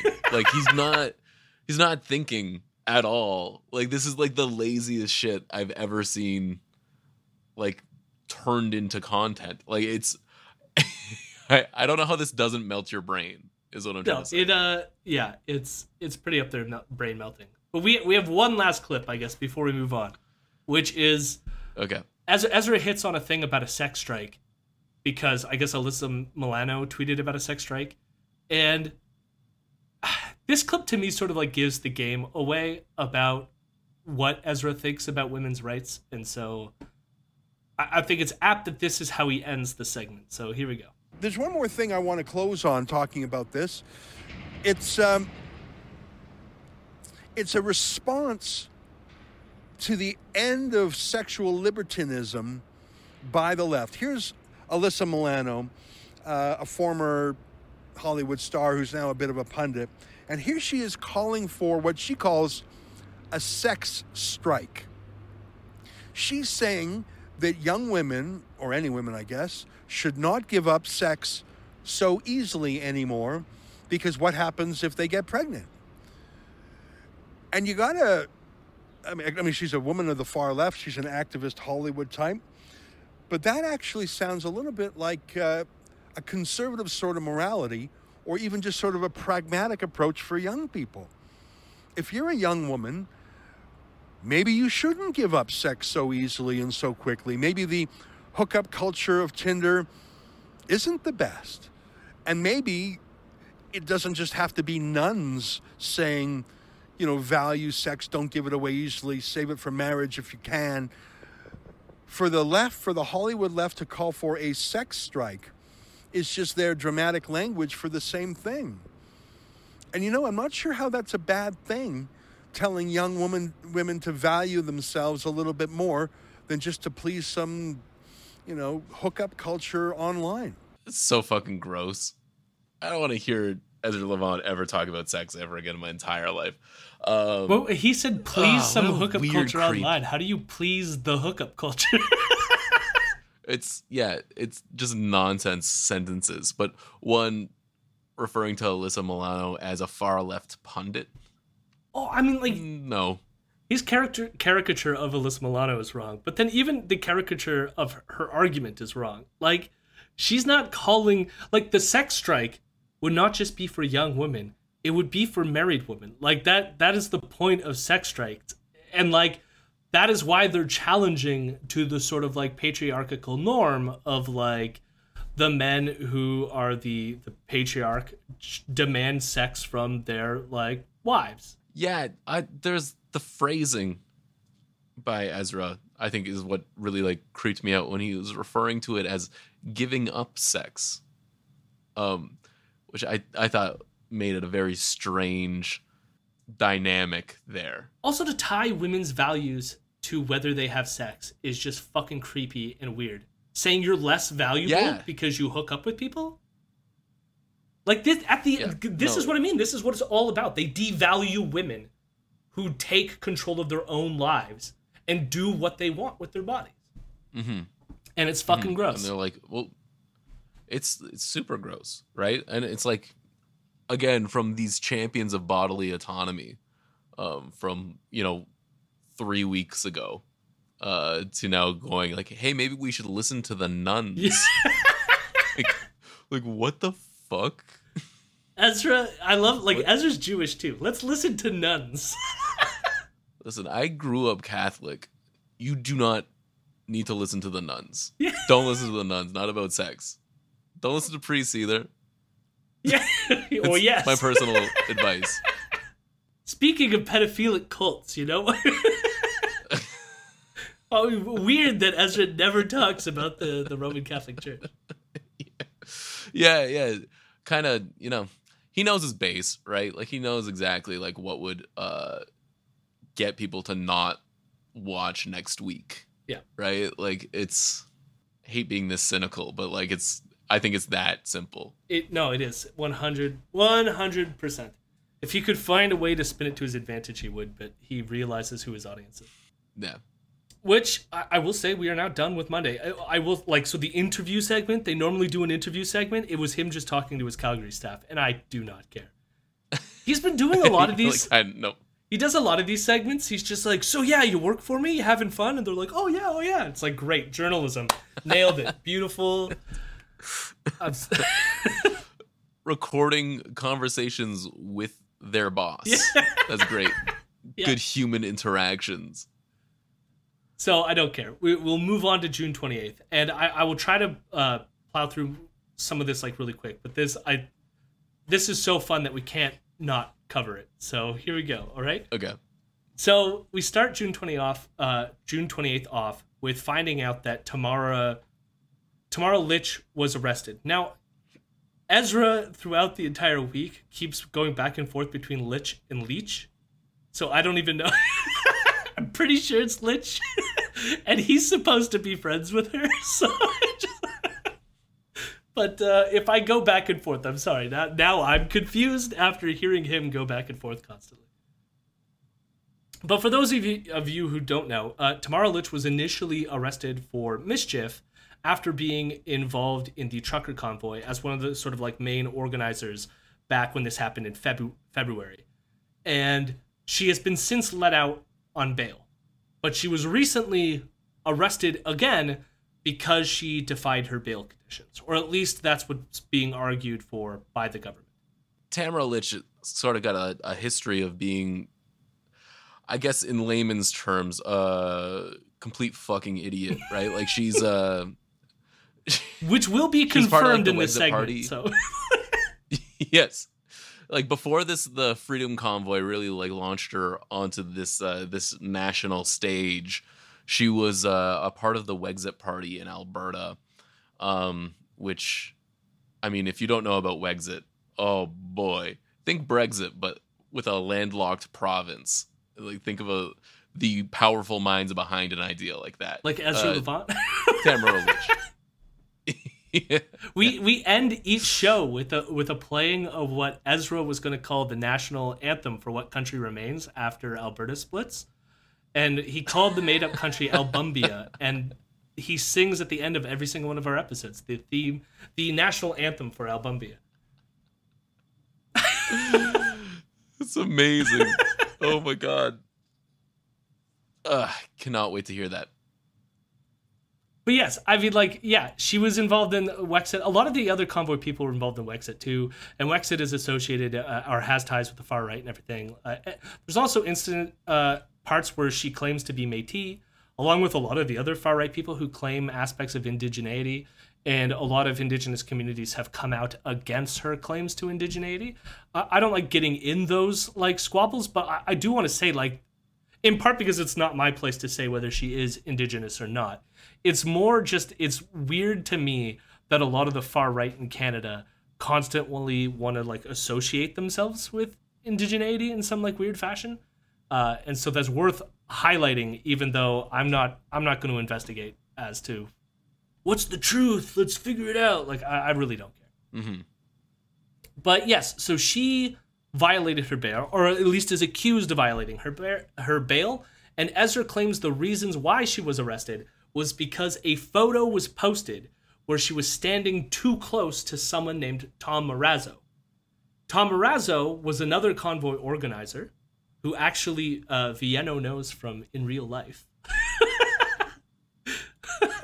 but uh, Tom Marazzo was also one of the main convoy organizers, and according to her bail conditions, Tamara was legally obligated not to uh, talk or collude with Tom, according to Ezra. So this is how Ezra frames it. Ezra says this is ridiculous because the photo just shows them standing there, and that you can't prove from the photo that they were talking to each other. The photo itself comes from an event, an event a month ago that was held by the JCCF, where they were awarded Tamara Lich a Freedom Award. And Ezra was also at this event where there's plenty of selfies with him and Tamara as well. So I don't know why they have cameras at the JCCF events because a couple years back, actually, there's a, a really good press progress story um, based on a photograph of uh, Christie Blatchford, post media columnist extraordinaire, now deceased. Uh, a shame. photographed with a yeah what a shame uh i shouldn't laugh but uh yeah so she was photographed with a a fellow by the name of paul fromm i don't know if you're Ooh, familiar oh, we are with- very aware of Paul Fromm here. Uh, yes, Yes. known neo-Nazi. yeah yeah former teacher uh current holocaust denier paul fromm uh photoed with uh christie blatchford so Donator of money to Derek Sloan. yeah, yeah, kind of, kind of cost Derek Sloan his political career, which I mean, broken clock right twice a day, right? So True, true. can't. but yes, my point was they should not have cameras at these things because uh, all you're doing is getting Tamara Lich fired and uh, Or arrested in this case for breaking her fired, bail sorry. conditions. arrested for breaking her bail conditions. And like that, it was like an award ceremony for her, right? It certainly like, that was. was the thing. She was getting like the Freedom Award. So they gave her this award so that she could break the law by inviting the people to the thing she was not supposed to be around. Well, let's let's let's throw a party for Tamara. And here's like so the JCCF, all of her lawyers are a part of the JCCF, right? So her lawyers know about her bail conditions, and we're like, you know what's the best thing? We know about your bail conditions. Let's invite Tom to the party.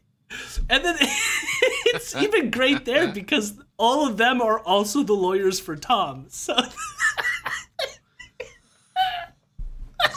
they're so fucking stupid.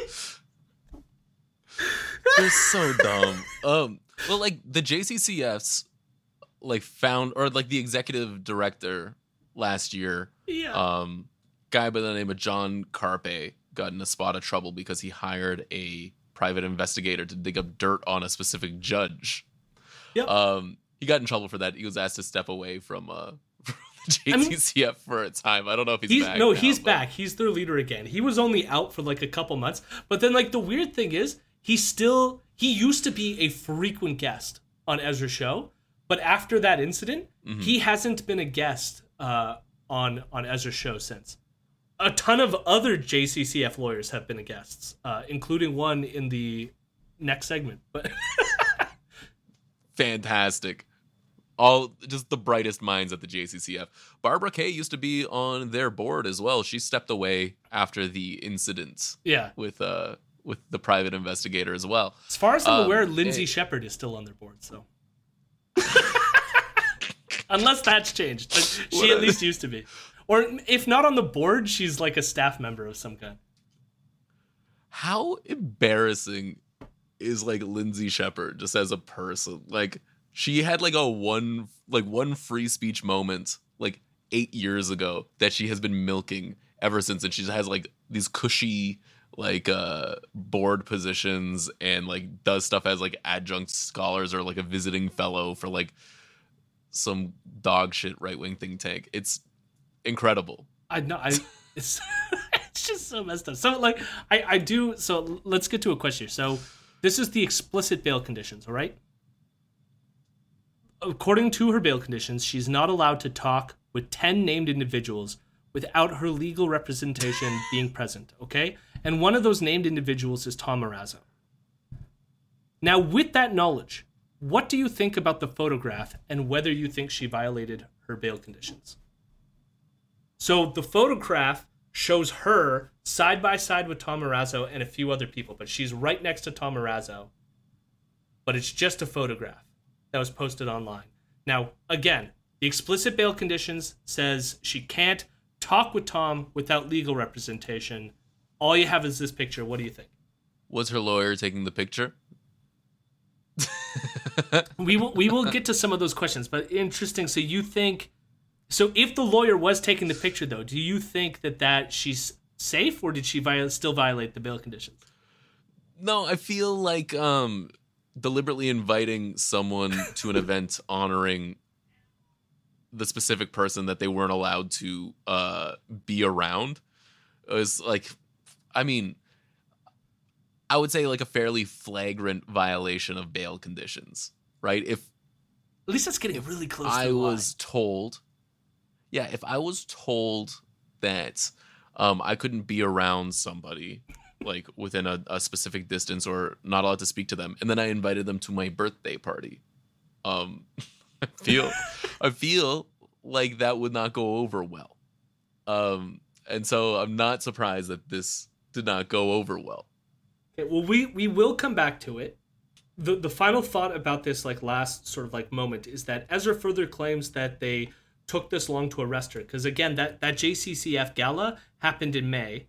They arrested her Right. on the twenty eighth uh, or twenty seventh of June, and of course, this upcoming and this is the first time we hear about it on Ezra's show. But there was this upcoming protest for July 1st where another trucker convoy was going to arrive at Ottawa. We're now past July 1st. We know nothing happened really. There was a few skirmishes and a bunch of racist dipshits were parading around Ottawa. But like nothing like what happened back in February happened. But Ezra thinks that the reason why they arrested her now as opposed to earlier, since the gala event took place in May, was because they wanted to keep her from somehow being a part of this convoy. Okay? But we will return to this in a moment. I want to take one diversion because Ezra then, so I guess what he wants to do with this episode is be like, look at how uh, all these people are being treated due to like the COVID mandates that we had, right? So he wants to go through a few more examples. And the only other one that's sort of like worth highlighting right now is he wants to talk about this uh, church, uh, Church of the Vines. They're in Alberta. they were charged and then uh, fined, and eventually, so what Ezra is responding to is recently the fines were finally like uh, given by the government. They were charged eighty thousand dollars because they refused to allow health inspectors into their church uh, during the the pandemic. Now, the reason why the health inspectors were called were obviously because people were concerned about violations that were happening, and the so the the argument made by Church of the Vine was, "How dare you? You're interrupting our church services uh, by coming in with your inspection." Now, you got to understand like why it's pretty obvious why this is like not good to do to an inspector because it's like why would you have the health inspector come around when you're not doing the normal things that you would be doing such that they wouldn't be able to catch any violation right so it's like of course the health inspector has to be there when you're holding your service to know that you're not breaking any of the covid mandates but they're like you're mm-hmm. interrupting mm-hmm. our service you're not allowed entered or to enter into our, our church and because of that they got fined for blocking uh, the inspector and of course ezra is just like up in arms with this because like how dare a health inspector interrupt uh, a church service yeah yeah it's freedom of religion nonsense right like like obviously they were trying to block the inspector from seeing them circumvent uh specific covid restrictions right like it's it's such a transparent lie like it's clearly they were breaking the rules yeah no i mean it's it's so obvious it's so, it's so obvious and of course, he's just like, how dare they? And of course, they didn't get do their job. right. And of course, they didn't get fined for violating any of the rules because they didn't let the health inspector. yeah. So the other thing that's great is I, I usually what I do is I when I listen to the episodes and like something comes up, I do like a preliminary uh search just to see if this is an interesting story that I might want to clip things and talk about it or whatever. And so at this point in the week, I hear this episode and I go to search and I find this one, the sole CBC article talking about Church of the Vine. And they have a picture, okay, that has the lawyer and the two pastors at the church, and then uh, Sheila Gunn Reid of Rebel News. And the CBC article lists her as an unidentified woman. and I was like, this is fantastic. that rules because like either it was you know um, a J school student doing their internship and they just didn't know who they were, or it was a journalist who did know who it was and deliberately did not identify. I hope it's the latter. That'd be hilarious. Yeah. Me too. But anyways, we we will come back to the unidentified woman picture because it, it comes up later. But like when I found it without knowing that later they will talk about it, I was like, that's incredible. But they actually do talk about it, and that is funny in and of itself. But we get to the interview portion of the show, and the interview portion is with Keith Wilson, who is one of the lawyers who is representing Tamara Lich with the JCCF. Okay? So Keith is here to set things straight about the bail violations. Oh, I should say, we'll get the racism part out of the way first, because Ezra, of course, has to make it about Muslims again. This is just. so here we get a comparison between Tamara Lich and Omar Khadr. Oh boy. I couldn't help but think Tamara Lich, Métis grandma, not accused of anything other than what I call political crimes, no violence, of course, shackled and escorted across the country. I was on an Air Canada flight to Halifax, and the convicted, confessed Al Qaeda terrorist and murderer, Omar Khadr, was flying first class. I was in economy class. Omar Khadr, who Trudeau took off the terrorist no fly list as part of his deal $10.5 million payment, public apology, and taking him off the no fly list. I was on an airplane with Omar Khadr, who was sipping drinks in first class. And Tamara Lich is going to be shackled and escorted by two Ottawa cops to sit in prison in Ottawa until another judge gets around to looking at this bail alleged breach. It is infuriating. And how could it be anything other than a political? This is this is political from top to bottom. So first off, I mean, for the folks at home that are not familiar with who Omar Khadr is. Uh, he was a 15 year old who was arrested or like taken as like a taken prisoner. Then like they coerced a confession out of him. Like, How did they Under- coerce it, Eric? oh, um, that little thing they like to call um, um, persuasive conversation. No, they tortured him. Yeah. right? Did they not? Yeah, they tortured Omar Khadr and uh and they imprisoned him for years and years and years and years. And then uh there was a court case um and the government settled with him. Because they knew they were going to He lose. was probably going to win the case. he was go- was going to win the case and get a lot more money. And so the government settled and uh it has been a sore spot for the right wing in this country for years now. Years and years. It's incredible. But like to compare Tamara Lich to Omar Khadr is like so fucked up because like Omar Khadr, if he's 15 years old and in a war zone, he's a child soldier. Um, Tamara Lich is just some dumb fuck from Alberta, right? That like brought a bunch of trucks over. Like those not comparable situations. No, a 15 year old who uh, gets uh, a, a false confession through torture and then was tortured for years in a prison, an extrajudicial prison outside of U.S. at Guantanamo Bay, uh, and is kept there and tortured for decades. That's the equi- That is, he got treated so much more nicely than Tamara Lich. Who got arrested for being an idiot and breaking her bail conditions, and therefore had to be shackled on an airplane to go to Ottawa so she could go to her bail hearing. Where, like, at most, she's probably going to get less than a year worth of prison time for the stupid things that she's doing. Meanwhile, oh my God, we're so nice to Omar Khadr because we settled a lawsuit with him after we allowed the United States government to torture him for decades. There, Again, a child. yeah, like he was a child and they tortured him. Like it just ugh, it's so fucked up. Um also like ezra like comparing khadr in first class and he's like i was sitting in economy. It's like oh yeah you got it way worse than omar khadr. For sure I mean, when God, when we covered this, so he ha- of course like made a big scene about it on his show, but like he's like stalked Khadr down the airport and was like yelling at him, and like the airport security had to like move Ezra and just Jesus Christ. yeah yeah No, what an asshole. So, yes, of course that's and like of course like the framing here is all just to use these people fear of Muslims to like mm-hmm. get them riled up about the treatment of Tamara Lich here, uh, which is really gross, really fucking gross. So worth playing and highlighting, even though yes, uh, completely absurd and stupid that Ezra just did that.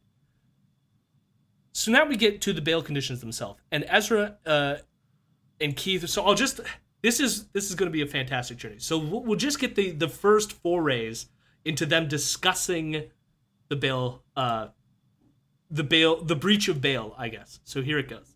the allegation, the the accusation, was it really because she was in a selfie photo with a bunch of people, including another trucker, and they're all you can see the photo, they're all quiet, posing for the photo. No one's even talking. This was at the Justice Center for Constitutional Freedom Gala dinner in Toronto a couple weeks ago. Was it really that photo that caused the Ottawa police to issue a national warrant for her arrest? Tell me that's just an internet rumor. Is that true? It is uh, it is absolutely true. We confirmed it. That's it. Was there anything else? Was there anything else? No, there, That I'm photo, that I know. I You know, my I, my I line is what they didn't like her dress. You know, wasn't formal enough. But let me be more precise about this. So you have a number of very well dressed men and women, like we like to do occasionally now that we're allowed to go to banquets and galas Yeah. and award dinners and and and and weddings and other events. Um, she's there getting a freedom award. One of the restrictions on her bail conditions is that she not associate or communicate with certain individuals except in the presence of counsel. Ezra, you were there. You know there was lots of lawyers in the room. Oh, Not of only lawyers. just lawyers in the room. Tamara's lawyers were in the room Yeah. because I lead two teams of them and as well as Tom Marazzo's lawyers were there. And so they have a photograph taken together with the lawyers off camera. Uh, Tom Marazzo, of course, just so everybody's clear, he's not just any Canadian. He's a retired army officer. He's an army captain who served our country. He's standing there looking distinguished and in his nice suit with his haircut and pressed and and you know just even looking at that pictures and you've got to put it and I you put it on your screen for the audience to say to yourself that taking a picture like that is enough under Trudeau's Canada. Now, what's the word? A Canada-wide warrant and thrown in No. jail. So, how do we feel now about the argument, Terry? Uh, they should all be arrested. Um, no. Uh, so like, one, the fact that they were not talking in the still photo. Yeah. Um, that's not an argument. That's not even Are you, close wait, to are an you telling me that photographs do not produce audio? No, they don't, and it's it's also it's it's a still shot where you're not supposed to be talking because you make silly faces while you're talking. It, it looks weird, and I I can't ever shut up. So like every photo of me is like my face doing like a weird thing as I'm like yelling something. Um, but yes, on top of that, the you know, there's no lawyers in the picture, but they're they're probably around there somewhere or other. Like that's that's really thin. That's it's like like if you're if you're in legal trouble and the Justice Center for Constitutional Freedoms offers to help, consider other options because holy fuck. I, I do like the the other like extension is like you could argue okay my lawyers are somewhere in canada so they're like present metaphorically speaking Yeah, they they're existing on the same space time continuum I am. So it's they're it's fine. They're right over there. And it, uh, oh my god, I could not imagine going to an event like that. It- just like all the worst people in the entire world at the same shitty banquet. Ah, so i have one more Ugh. clip uh to play before i go into a bit more details so ezra does want to get super specific about the language of her bail condition and so he's gonna he's gonna sort of push keith here so let's see let's see where this goes What is Okay. the wording of the bail condition? Because I, I think I heard you say associate, and I think I heard you say communicate. Because It they were says- stand. Go says communicate. Sorry, I misspoke. I, I, I have Okay, it on well, my I'm screen glad- to the left. And the reason I clarified that is because you can see their mouths uh, are closed. They're standing, posing for a picture. There was no communication going on. I, I'm sure you. But even if there pictures. were, even if Yeah. there were, there was a number of lawyers that just the day before we had finalized the application, where Hmm. I was, I received a letter, and we'll talk about this in another program, from the lawyer, one of the commission counsel for the commissioner, of the retired judge who's conducting the public inquiry into the invocations of the Emergency Act. They reached out to me, said, "Are you still representing Tamara, Tom, Chris, etc.? If you Mhm. are, please file an application to participate in our inquiry." So I needed to talk to them. Some of the lawyers on that team of mine from the Justice Center were in the room. But and you're making an excellent technical defense, but I would say there was no communication. I was in that room. I had a selfie with Tamara myself. It was a lineup of people who, you know what it's like. Everyone smile, click. Next, everyone smile, click. The most that would have been communicated is hi, hey, bunch together. There was. It's so obviously a stretch so how how do we feel now eric I uh, it's honestly they are like digging themselves a hole. Because it's like even if there was communication, there were lawyers kind of maybe around. yeah uh yeah i i'm gonna stand by my original point which is uh if part of your bail conditions are don't be around specific people don't invite them to an event that is centered around you it just seems like a dumb idea um and it also kind of it does kind of feel like it's like oh we're gonna do this and you're not gonna do anything about it it's gonna be fine So, remember in one of the earlier clips, Ezra asked if the photo was all they have, it was so certain. He said, absolutely no, it was the photograph. That was the only thing they had. Absolutely. Okay? Now, Okay. Keith is being super sneaky here, I guess is the legal term I would use.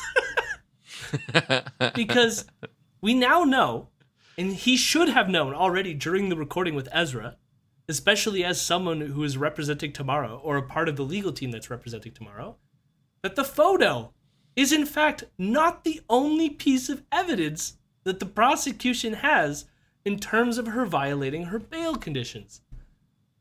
So it has been reported in other media outlets that uh, reading the sort of like uh, case that's going forward here, that they also have a video where the prosecution alleges Tamara, after giving her acceptance speech at the JCCF gala, walks back to her table where she is seated next to Tom Marazzo.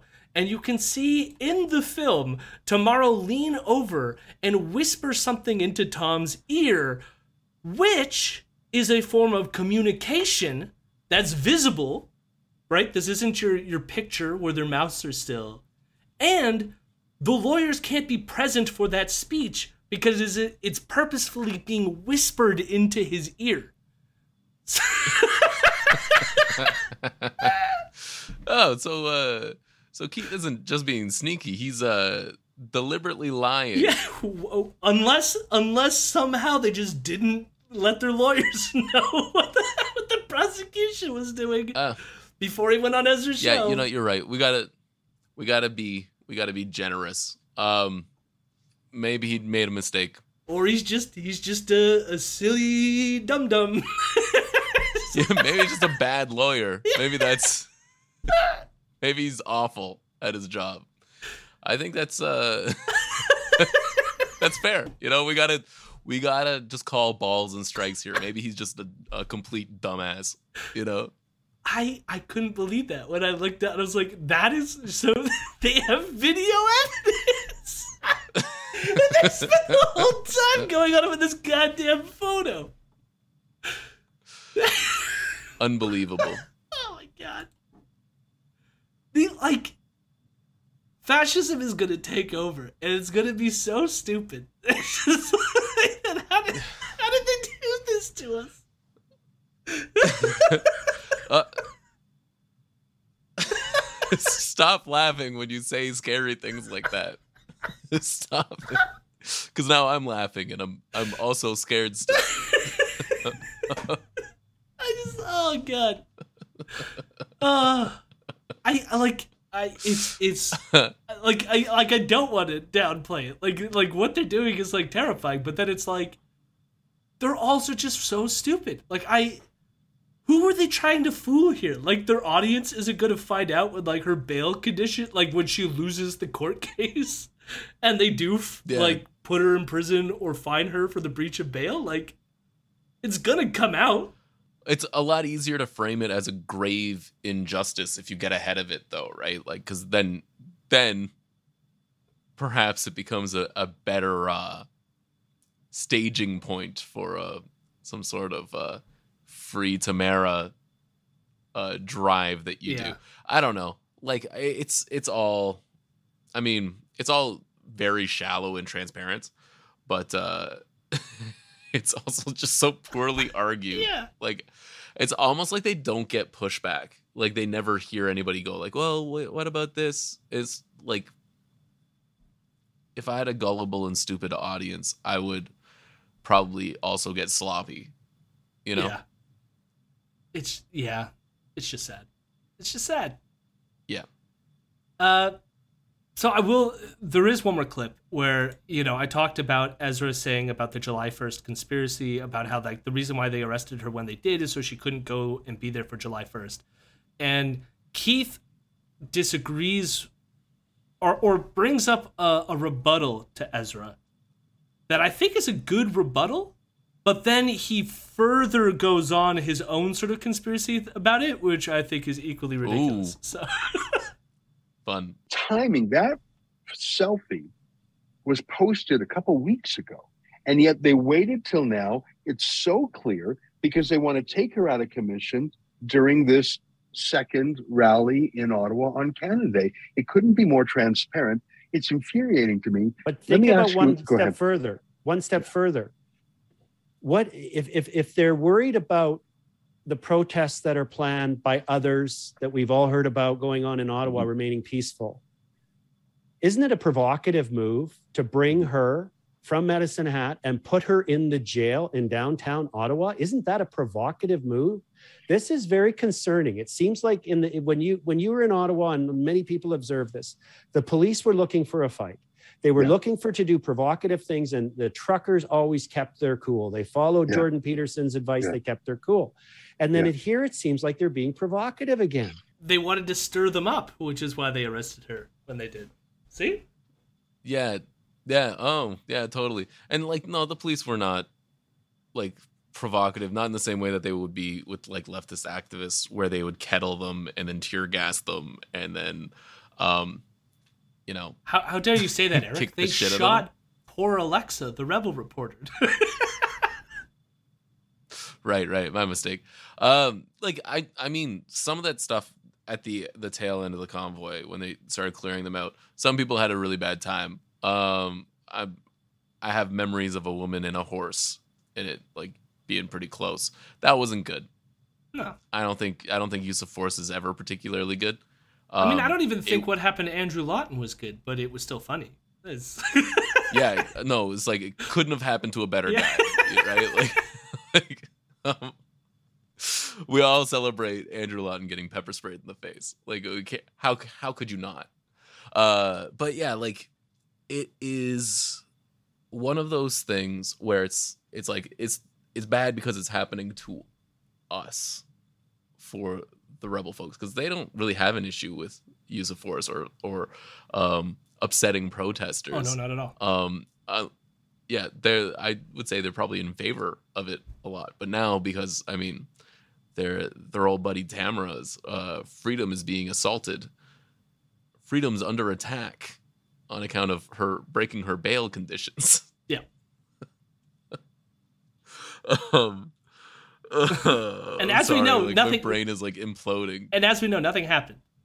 July 1st, it came Yeah. and went, and nothing happened. Well, that's that's the thing. Like they're like talking about like it's gonna incite the crowd. It's like all eight guys that were there.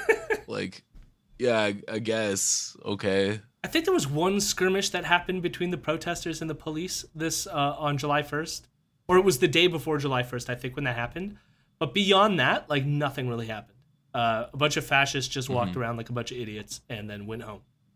Cool. Yeah, yeah. There was like a, a lone convoy guy in my neighborhood a couple weeks ago. Okay. It was like dressed like Garth Brooks. It was so funny. He had the two Canadian flags that had like Freedom Convoy written in Sharpie on them, and they're like little little flags on the windows. And I I couldn't help it. I just burst out laughing and was walking past. It was so funny, just like a one man convoy. I, every once in a while, I find on like uh, while driving on the 401, uh, you'll find a uh, a car that still has like the etchings of like F Trudeau and like, like truckers rule, like, but it's like starting to fade away, and and I just like, oh my god, you didn't have the common sense Going to just- soccer practice. yeah. It's like scrape it off. Scrape it off or at least touch it up so that it looks brand new again. Yeah, have some self respect. Yeah. so that's it. That well at least that was the 28th. So we get to the 29th. We're on uh Wednesday. This week's moving fast. The rest of the Oh, week now we've gotten through I think most of most of the stuff. So this is going to go by really quickly. But uh Ezra's whole opening monologue on the 29th is that he thinks that there will be more lockdowns in the fall. Uh he might actually be right about that given the things that you said earlier. I, I in some sense I hope that if they're necessary the government actually does do that. But of course Ezra's trying to fearmonger that it's the world economics plan, it's the great reset, blah blah blah. So I didn't really care to rehash that, so we're not going to. uh but then of course so his guest is Sheila Gunn Reid, and they're on to talk about the Church of the Vine story again. And uh, the only thing that I want to play from this is that they do address the unidentified woman clip. And so this is This is a super short clip, but it's amazing. So this is how Ezra spins the un- an unidentified woman a picture. Was there a single other reporter that you saw Not either one. covering the trial or reporting about it from long distance? A single other reporter? Not one. In fact, uh, CBC finally caught up to my reporting when the church was convicted about 10 days later. And they, they found out from trolling Pastor Tracy's Facebook page. And I think they even published a picture of me that was taken with Church in the Vines, calling me an unidentified woman, even though they know. they copy your story and then they call you an unde- unidentified woman. They have to say that to, to cover their tracks that they were just rewriting your work. So I have not read this story. I'm very skeptical that they lifted from Sheila Gunn Reid because, uh, I mean, there's lots to criticize, uh, like any news organization, but there are standards and practices I will used at the CBC. Having read the article, I will say it is literally just like a factual article based on what I'm guessing is the release from the court about the final decision that you didn't need to rely on anybody else's reporting. It was, in fact, and like they make this claim about like you were the only reporter at the court. You honestly didn't need to send a reporter. You just got like this was the decision, and the piece is just regurgitating what the court said. So You literally can just go to a courthouse yeah, and ask for documents yeah. for specific cases. Like you can do that. No, Sheila. I can do that. Sheila needed to be there in person to get like the the person story of it, like to to know how these pastors feel about what happened. Like, no one cares about this story, Yeah. Sheila. I'm sorry. No, the reason no one was there to cover it is because like there's actually other things to cover, um, that aren't just like um COVID grievance manufacturing, right? And two Like, people who didn't want eh. health inspectors to come during Sunday service. those those are the people we really need to like fight for their rights. You know. the courthouse was packed. There was 800 reporters there. they're in an overflow room. Ugh, no, they're. It's so pathetic. Yeah. It's a, but like I do like that they were laughing at uh the CBC not knowing who Sheila Gunn Reid was. because I mean- it's like like how do they not know me? But of course, know, it has to be because they're plagiarizing it. It can't because they literally just don't know who you are. Yeah, exactly. Like I honestly, if I walked past her on the street, I do not think I would recognize Sheila Gunn Reid. I probably would, Um, but uh, I've dedicated a lot more time to this. probably more than the average reporter, I think. So Yeah, that's fair. That's fair.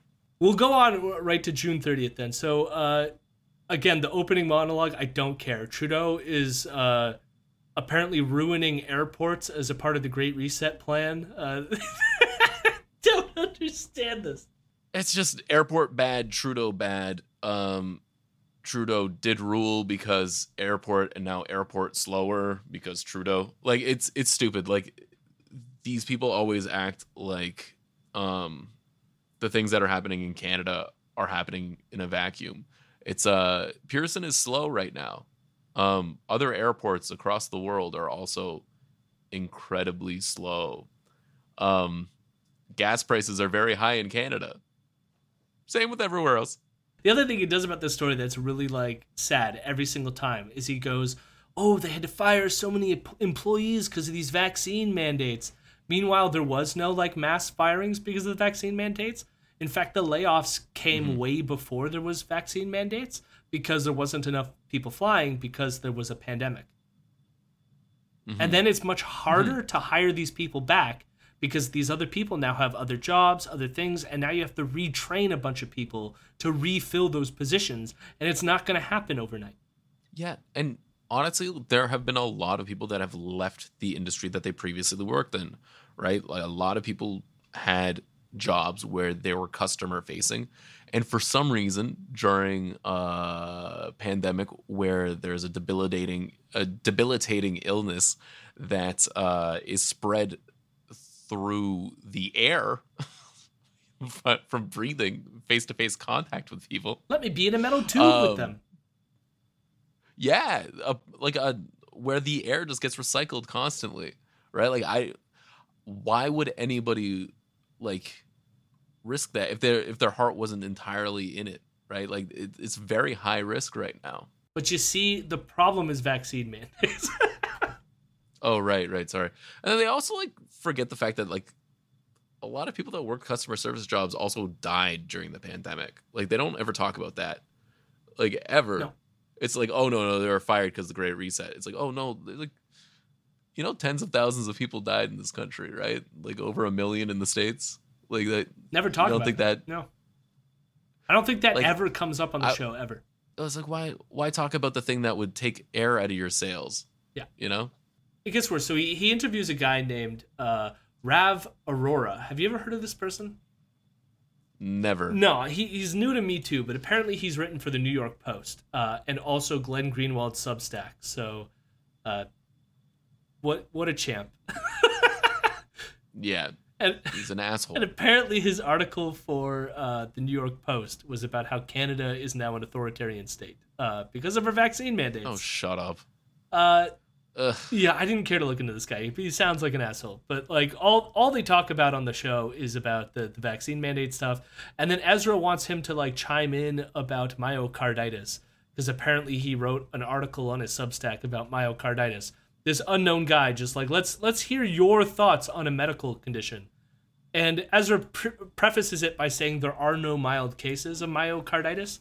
Now, this is something we've been over like tons of times. Like, whether you want to call it mild or not is like a weird thing to say. Uh, but the fact of the matter is, a lot of people who have myocarditis, it goes away after a few days and it doesn't cause any long term like health consequences. So they're already like, they're pitching it as if it's this like life, it's so, it could kill you, it's life destroying, etc. And like some people have died of the condition, but like overall, worse things exist in the world. Yeah, like COVID. Well, so here's the thing. They're going to argue that uh, myocarditis is caused by the vaccines, and they're aware that it's also caused by getting COVID infected, right? But Ezra then asks, so Ezra refers to it as statistical murder. He says that, like, if you're giving people the vaccine and it's likely to cause, like, uh, some myocarditis cases, and those cases lead to death, then therefore it's a statistical murder. You vaccinate a lot of people, a lot of people are going to die from myocarditis, and especially if it's more than you would if you had the infection or whatever, then that means that it's statistical murder for forcing these vaccines on everyone. And so then he goes to Rav and says like, "Okay, give me the numbers." And the only numbers that Rav gives is he says that young men between 18 and 25 are more likely to get myocarditis uh, than those who uh, who get the vaccine than those who get uh, COVID, uh, right? So it's this one one cohort is more likely to get myocarditis from the vaccine than the virus. Now, A million people, Joey. a million people in the United States died of COVID. and how many people died of myocarditis due to the vaccine?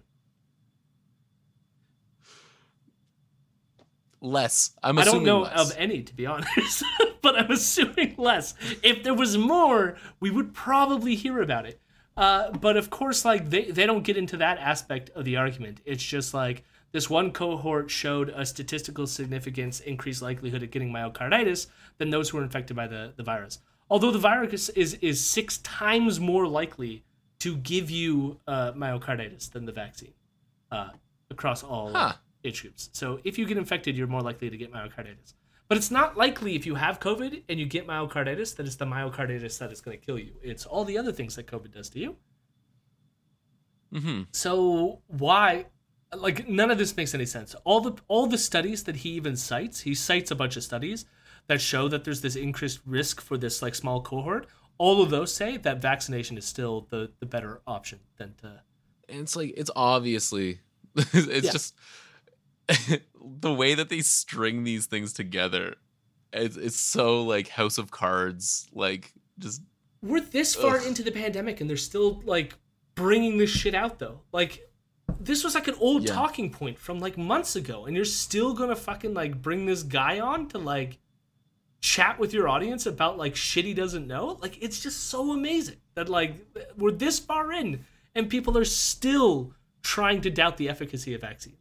Well, I mean, what else are we gonna do, right? Like you know smarten up and then actually like handle the pandemic like adults. Well, what, what Like- also what's happening right now? It's like we've moved on. We're like what are we doing? No one's wearing masks. No one's distancing anymore. Everyone's hanging out. Everyone's making out and spitting each other's mouths. Like we've like Yeah, it's done. And then there's still like oh, vaccines bad when it's like no one there's no mandates anymore. They they don't have any talking points. They've like they got so stuck on the on the one note that they Yeah. they don't know how to get back to like the old stuff. I mean, we'll we'll get the universities are full of Marxists again. Like they'll they'll remember. Well, I mean, Like- who, who do you think's in control of those vaccine trials? Mm. So we now move on to the final day, Friday, the July 1st episode. And it's a an hour long interview with our boy uh, Andrew Lawton, who has produced a new book about the Freedom Convoy. Ugh. And uh, Oh my god. no, it's uh, honestly the interview sucks too. Like it, n- almost nothing in here worth going over except close to the end. Okay, I mean at one point they do talk about uh, Andrew being pepper sprayed in the face, and Ezra acts surprised like he didn't know that that happened. Uh, I did find that funny, and of course Ezra brings up Ale- his his poor reporter Alexa was shot. Uh, I love he always talks about it as her being shot when she was likely hit by a rubber bullet, uh, but they make it sound like she was shot with a tear gas ca- canister. no evidence that this happened, but uh, sure. right. But she was shot, didn't you know? So we Like with a real bullet, yeah. well he never specifies now. Now he just has to say they shot my reporter. Yeah, she's just really tough. Yeah. So at, at one point, Ezra brings up Pat King because they're talking about the organizers of the convoy. So we already talked a lot about Tamara Lich. Now we get Pat King, who, again, he's like someone who popped off about the great replacement conspiracy theory. theory. He's another person who claims to have indigeneity, even though I don't know what's the status of that. Uh, he, he's just like every other and and like he's dabbled in some holocaust denial. He's he's just a, a lovely lovely wonderful dude. Some distancing happened with pat king and the convoy but we'll get into that a bit. They want to uh, ezra wants to talk about pat king because he wants to distance pat king from the convoy itself. So let's see if you find his argument uh, convincing give us a little bit of who's who in the zoo there. I really like Tamara, and it pains me to see how she's been bullied by police and the courts. But there were some people involved who I thought were entryists, uh, maybe even feds. Like I think of Pat King, who was so abusive in his comments and so reckless. I couldn't help but think that's a narc. That's someone who is here to discredit uh, because every national security and police organization and left wing group in the country said, this is the opposition, this is the enemy. Obviously, they want to infiltrate. Obviously, and, and this isn't just speculation on my part. We had two people at the at the Coutts trucker blockade in Alberta. We had two reporters there, and there were uh, police informants in the room. Uh, we later learned. So, of course, uh, CSIS and the RCMP and police forces had people in the organization. So the Coutts blockade is is an interesting thing because obviously the police would ha- try and have informants in the room because uh, that blockade sort of fell apart after there was evidence shown that they had plans to shoot cops. Did they not? Yes, and Ezra has not once talked about that on the show, uh, especially cons- Despite having two reporters there. two reporters who were embedded there from the start, and and they then crowd-funded a lawyer who is currently representing the people who who allegedly were plotting to kill police officers. Yeah, they don't talk about who the embedded um, undercover cops were at the Coutts blockade. Um, if if they were there, and I mean they probably were because they actually like they actually like laid some charges, but um, Doesn't surprise me, but this is the first time he's ever brought it up. This is the first time I've heard about this. Mm-hmm.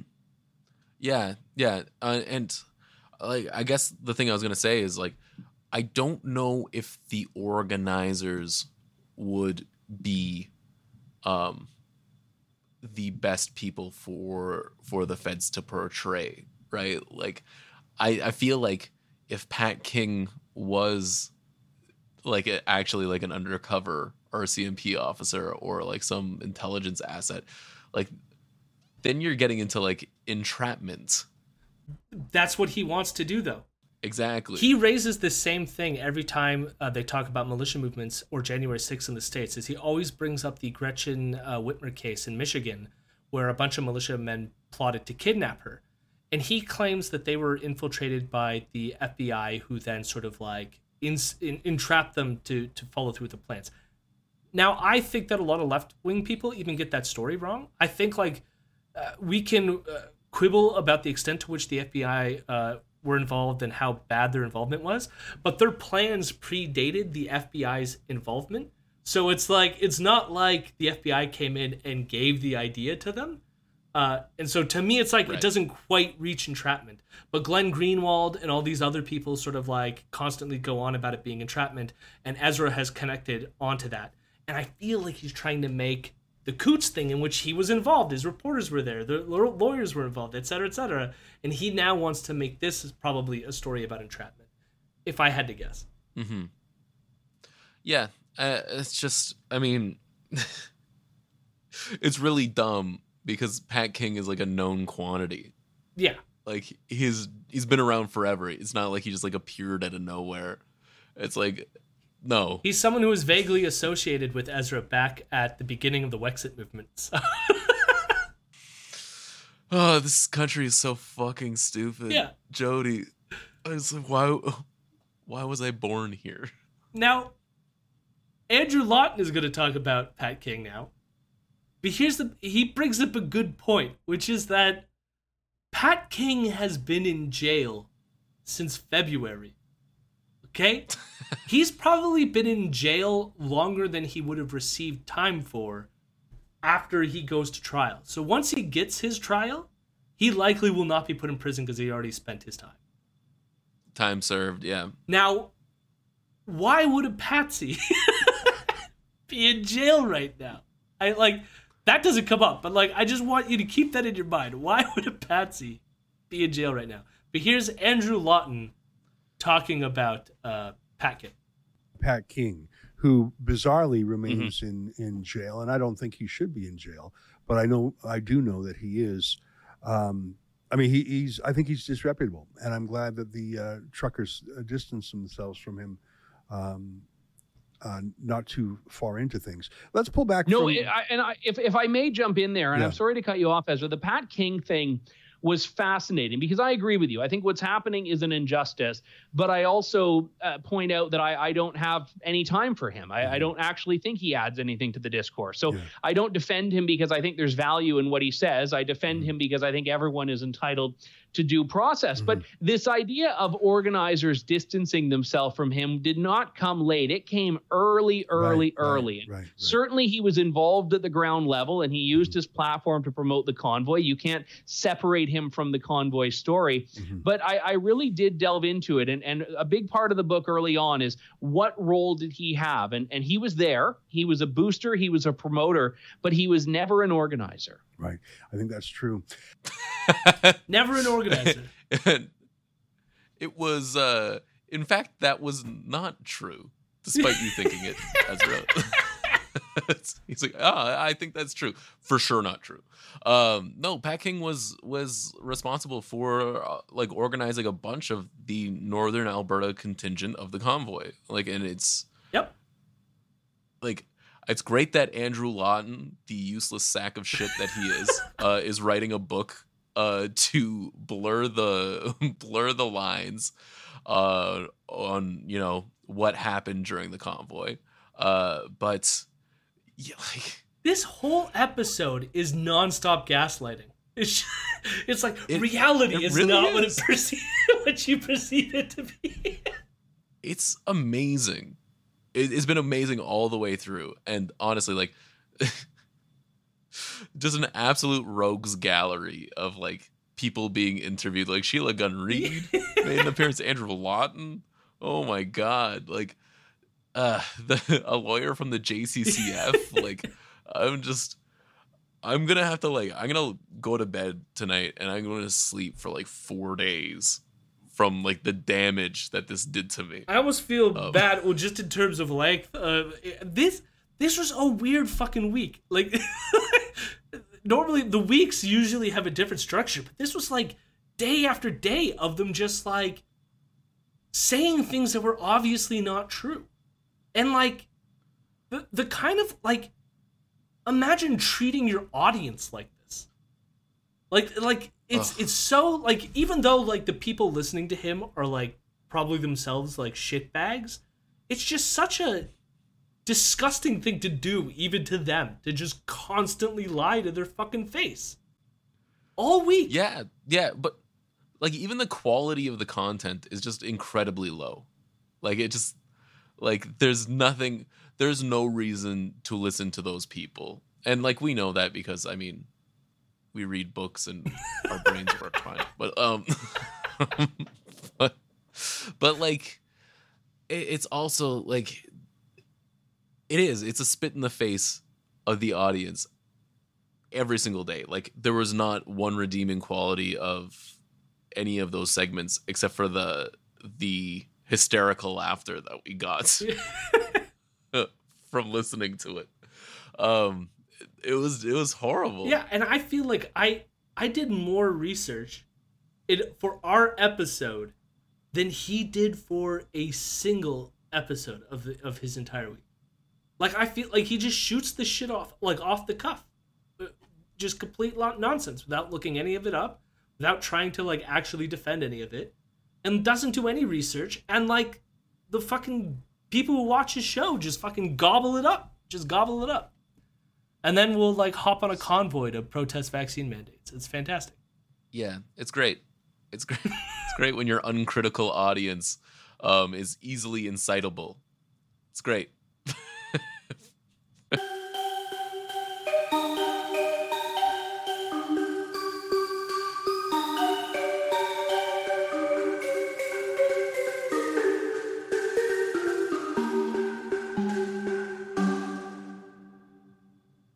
You may not have anything. I did spring it on you last minute, but do you have uh like an article, piece of media, anything? Uh, Be the Vienna we always know you to be. I you know those are some incredibly large shoes to fill and I'm never gonna I'm never going to ever be a, a true Vienna substitute but I did I did have a recommendation for some good content for your listeners um have you heard of this uh this leftist media darling uh, Jeremy Appel have you heard of this heard of this guy He is a beautiful boy. yes, he is. He is our beautiful boy.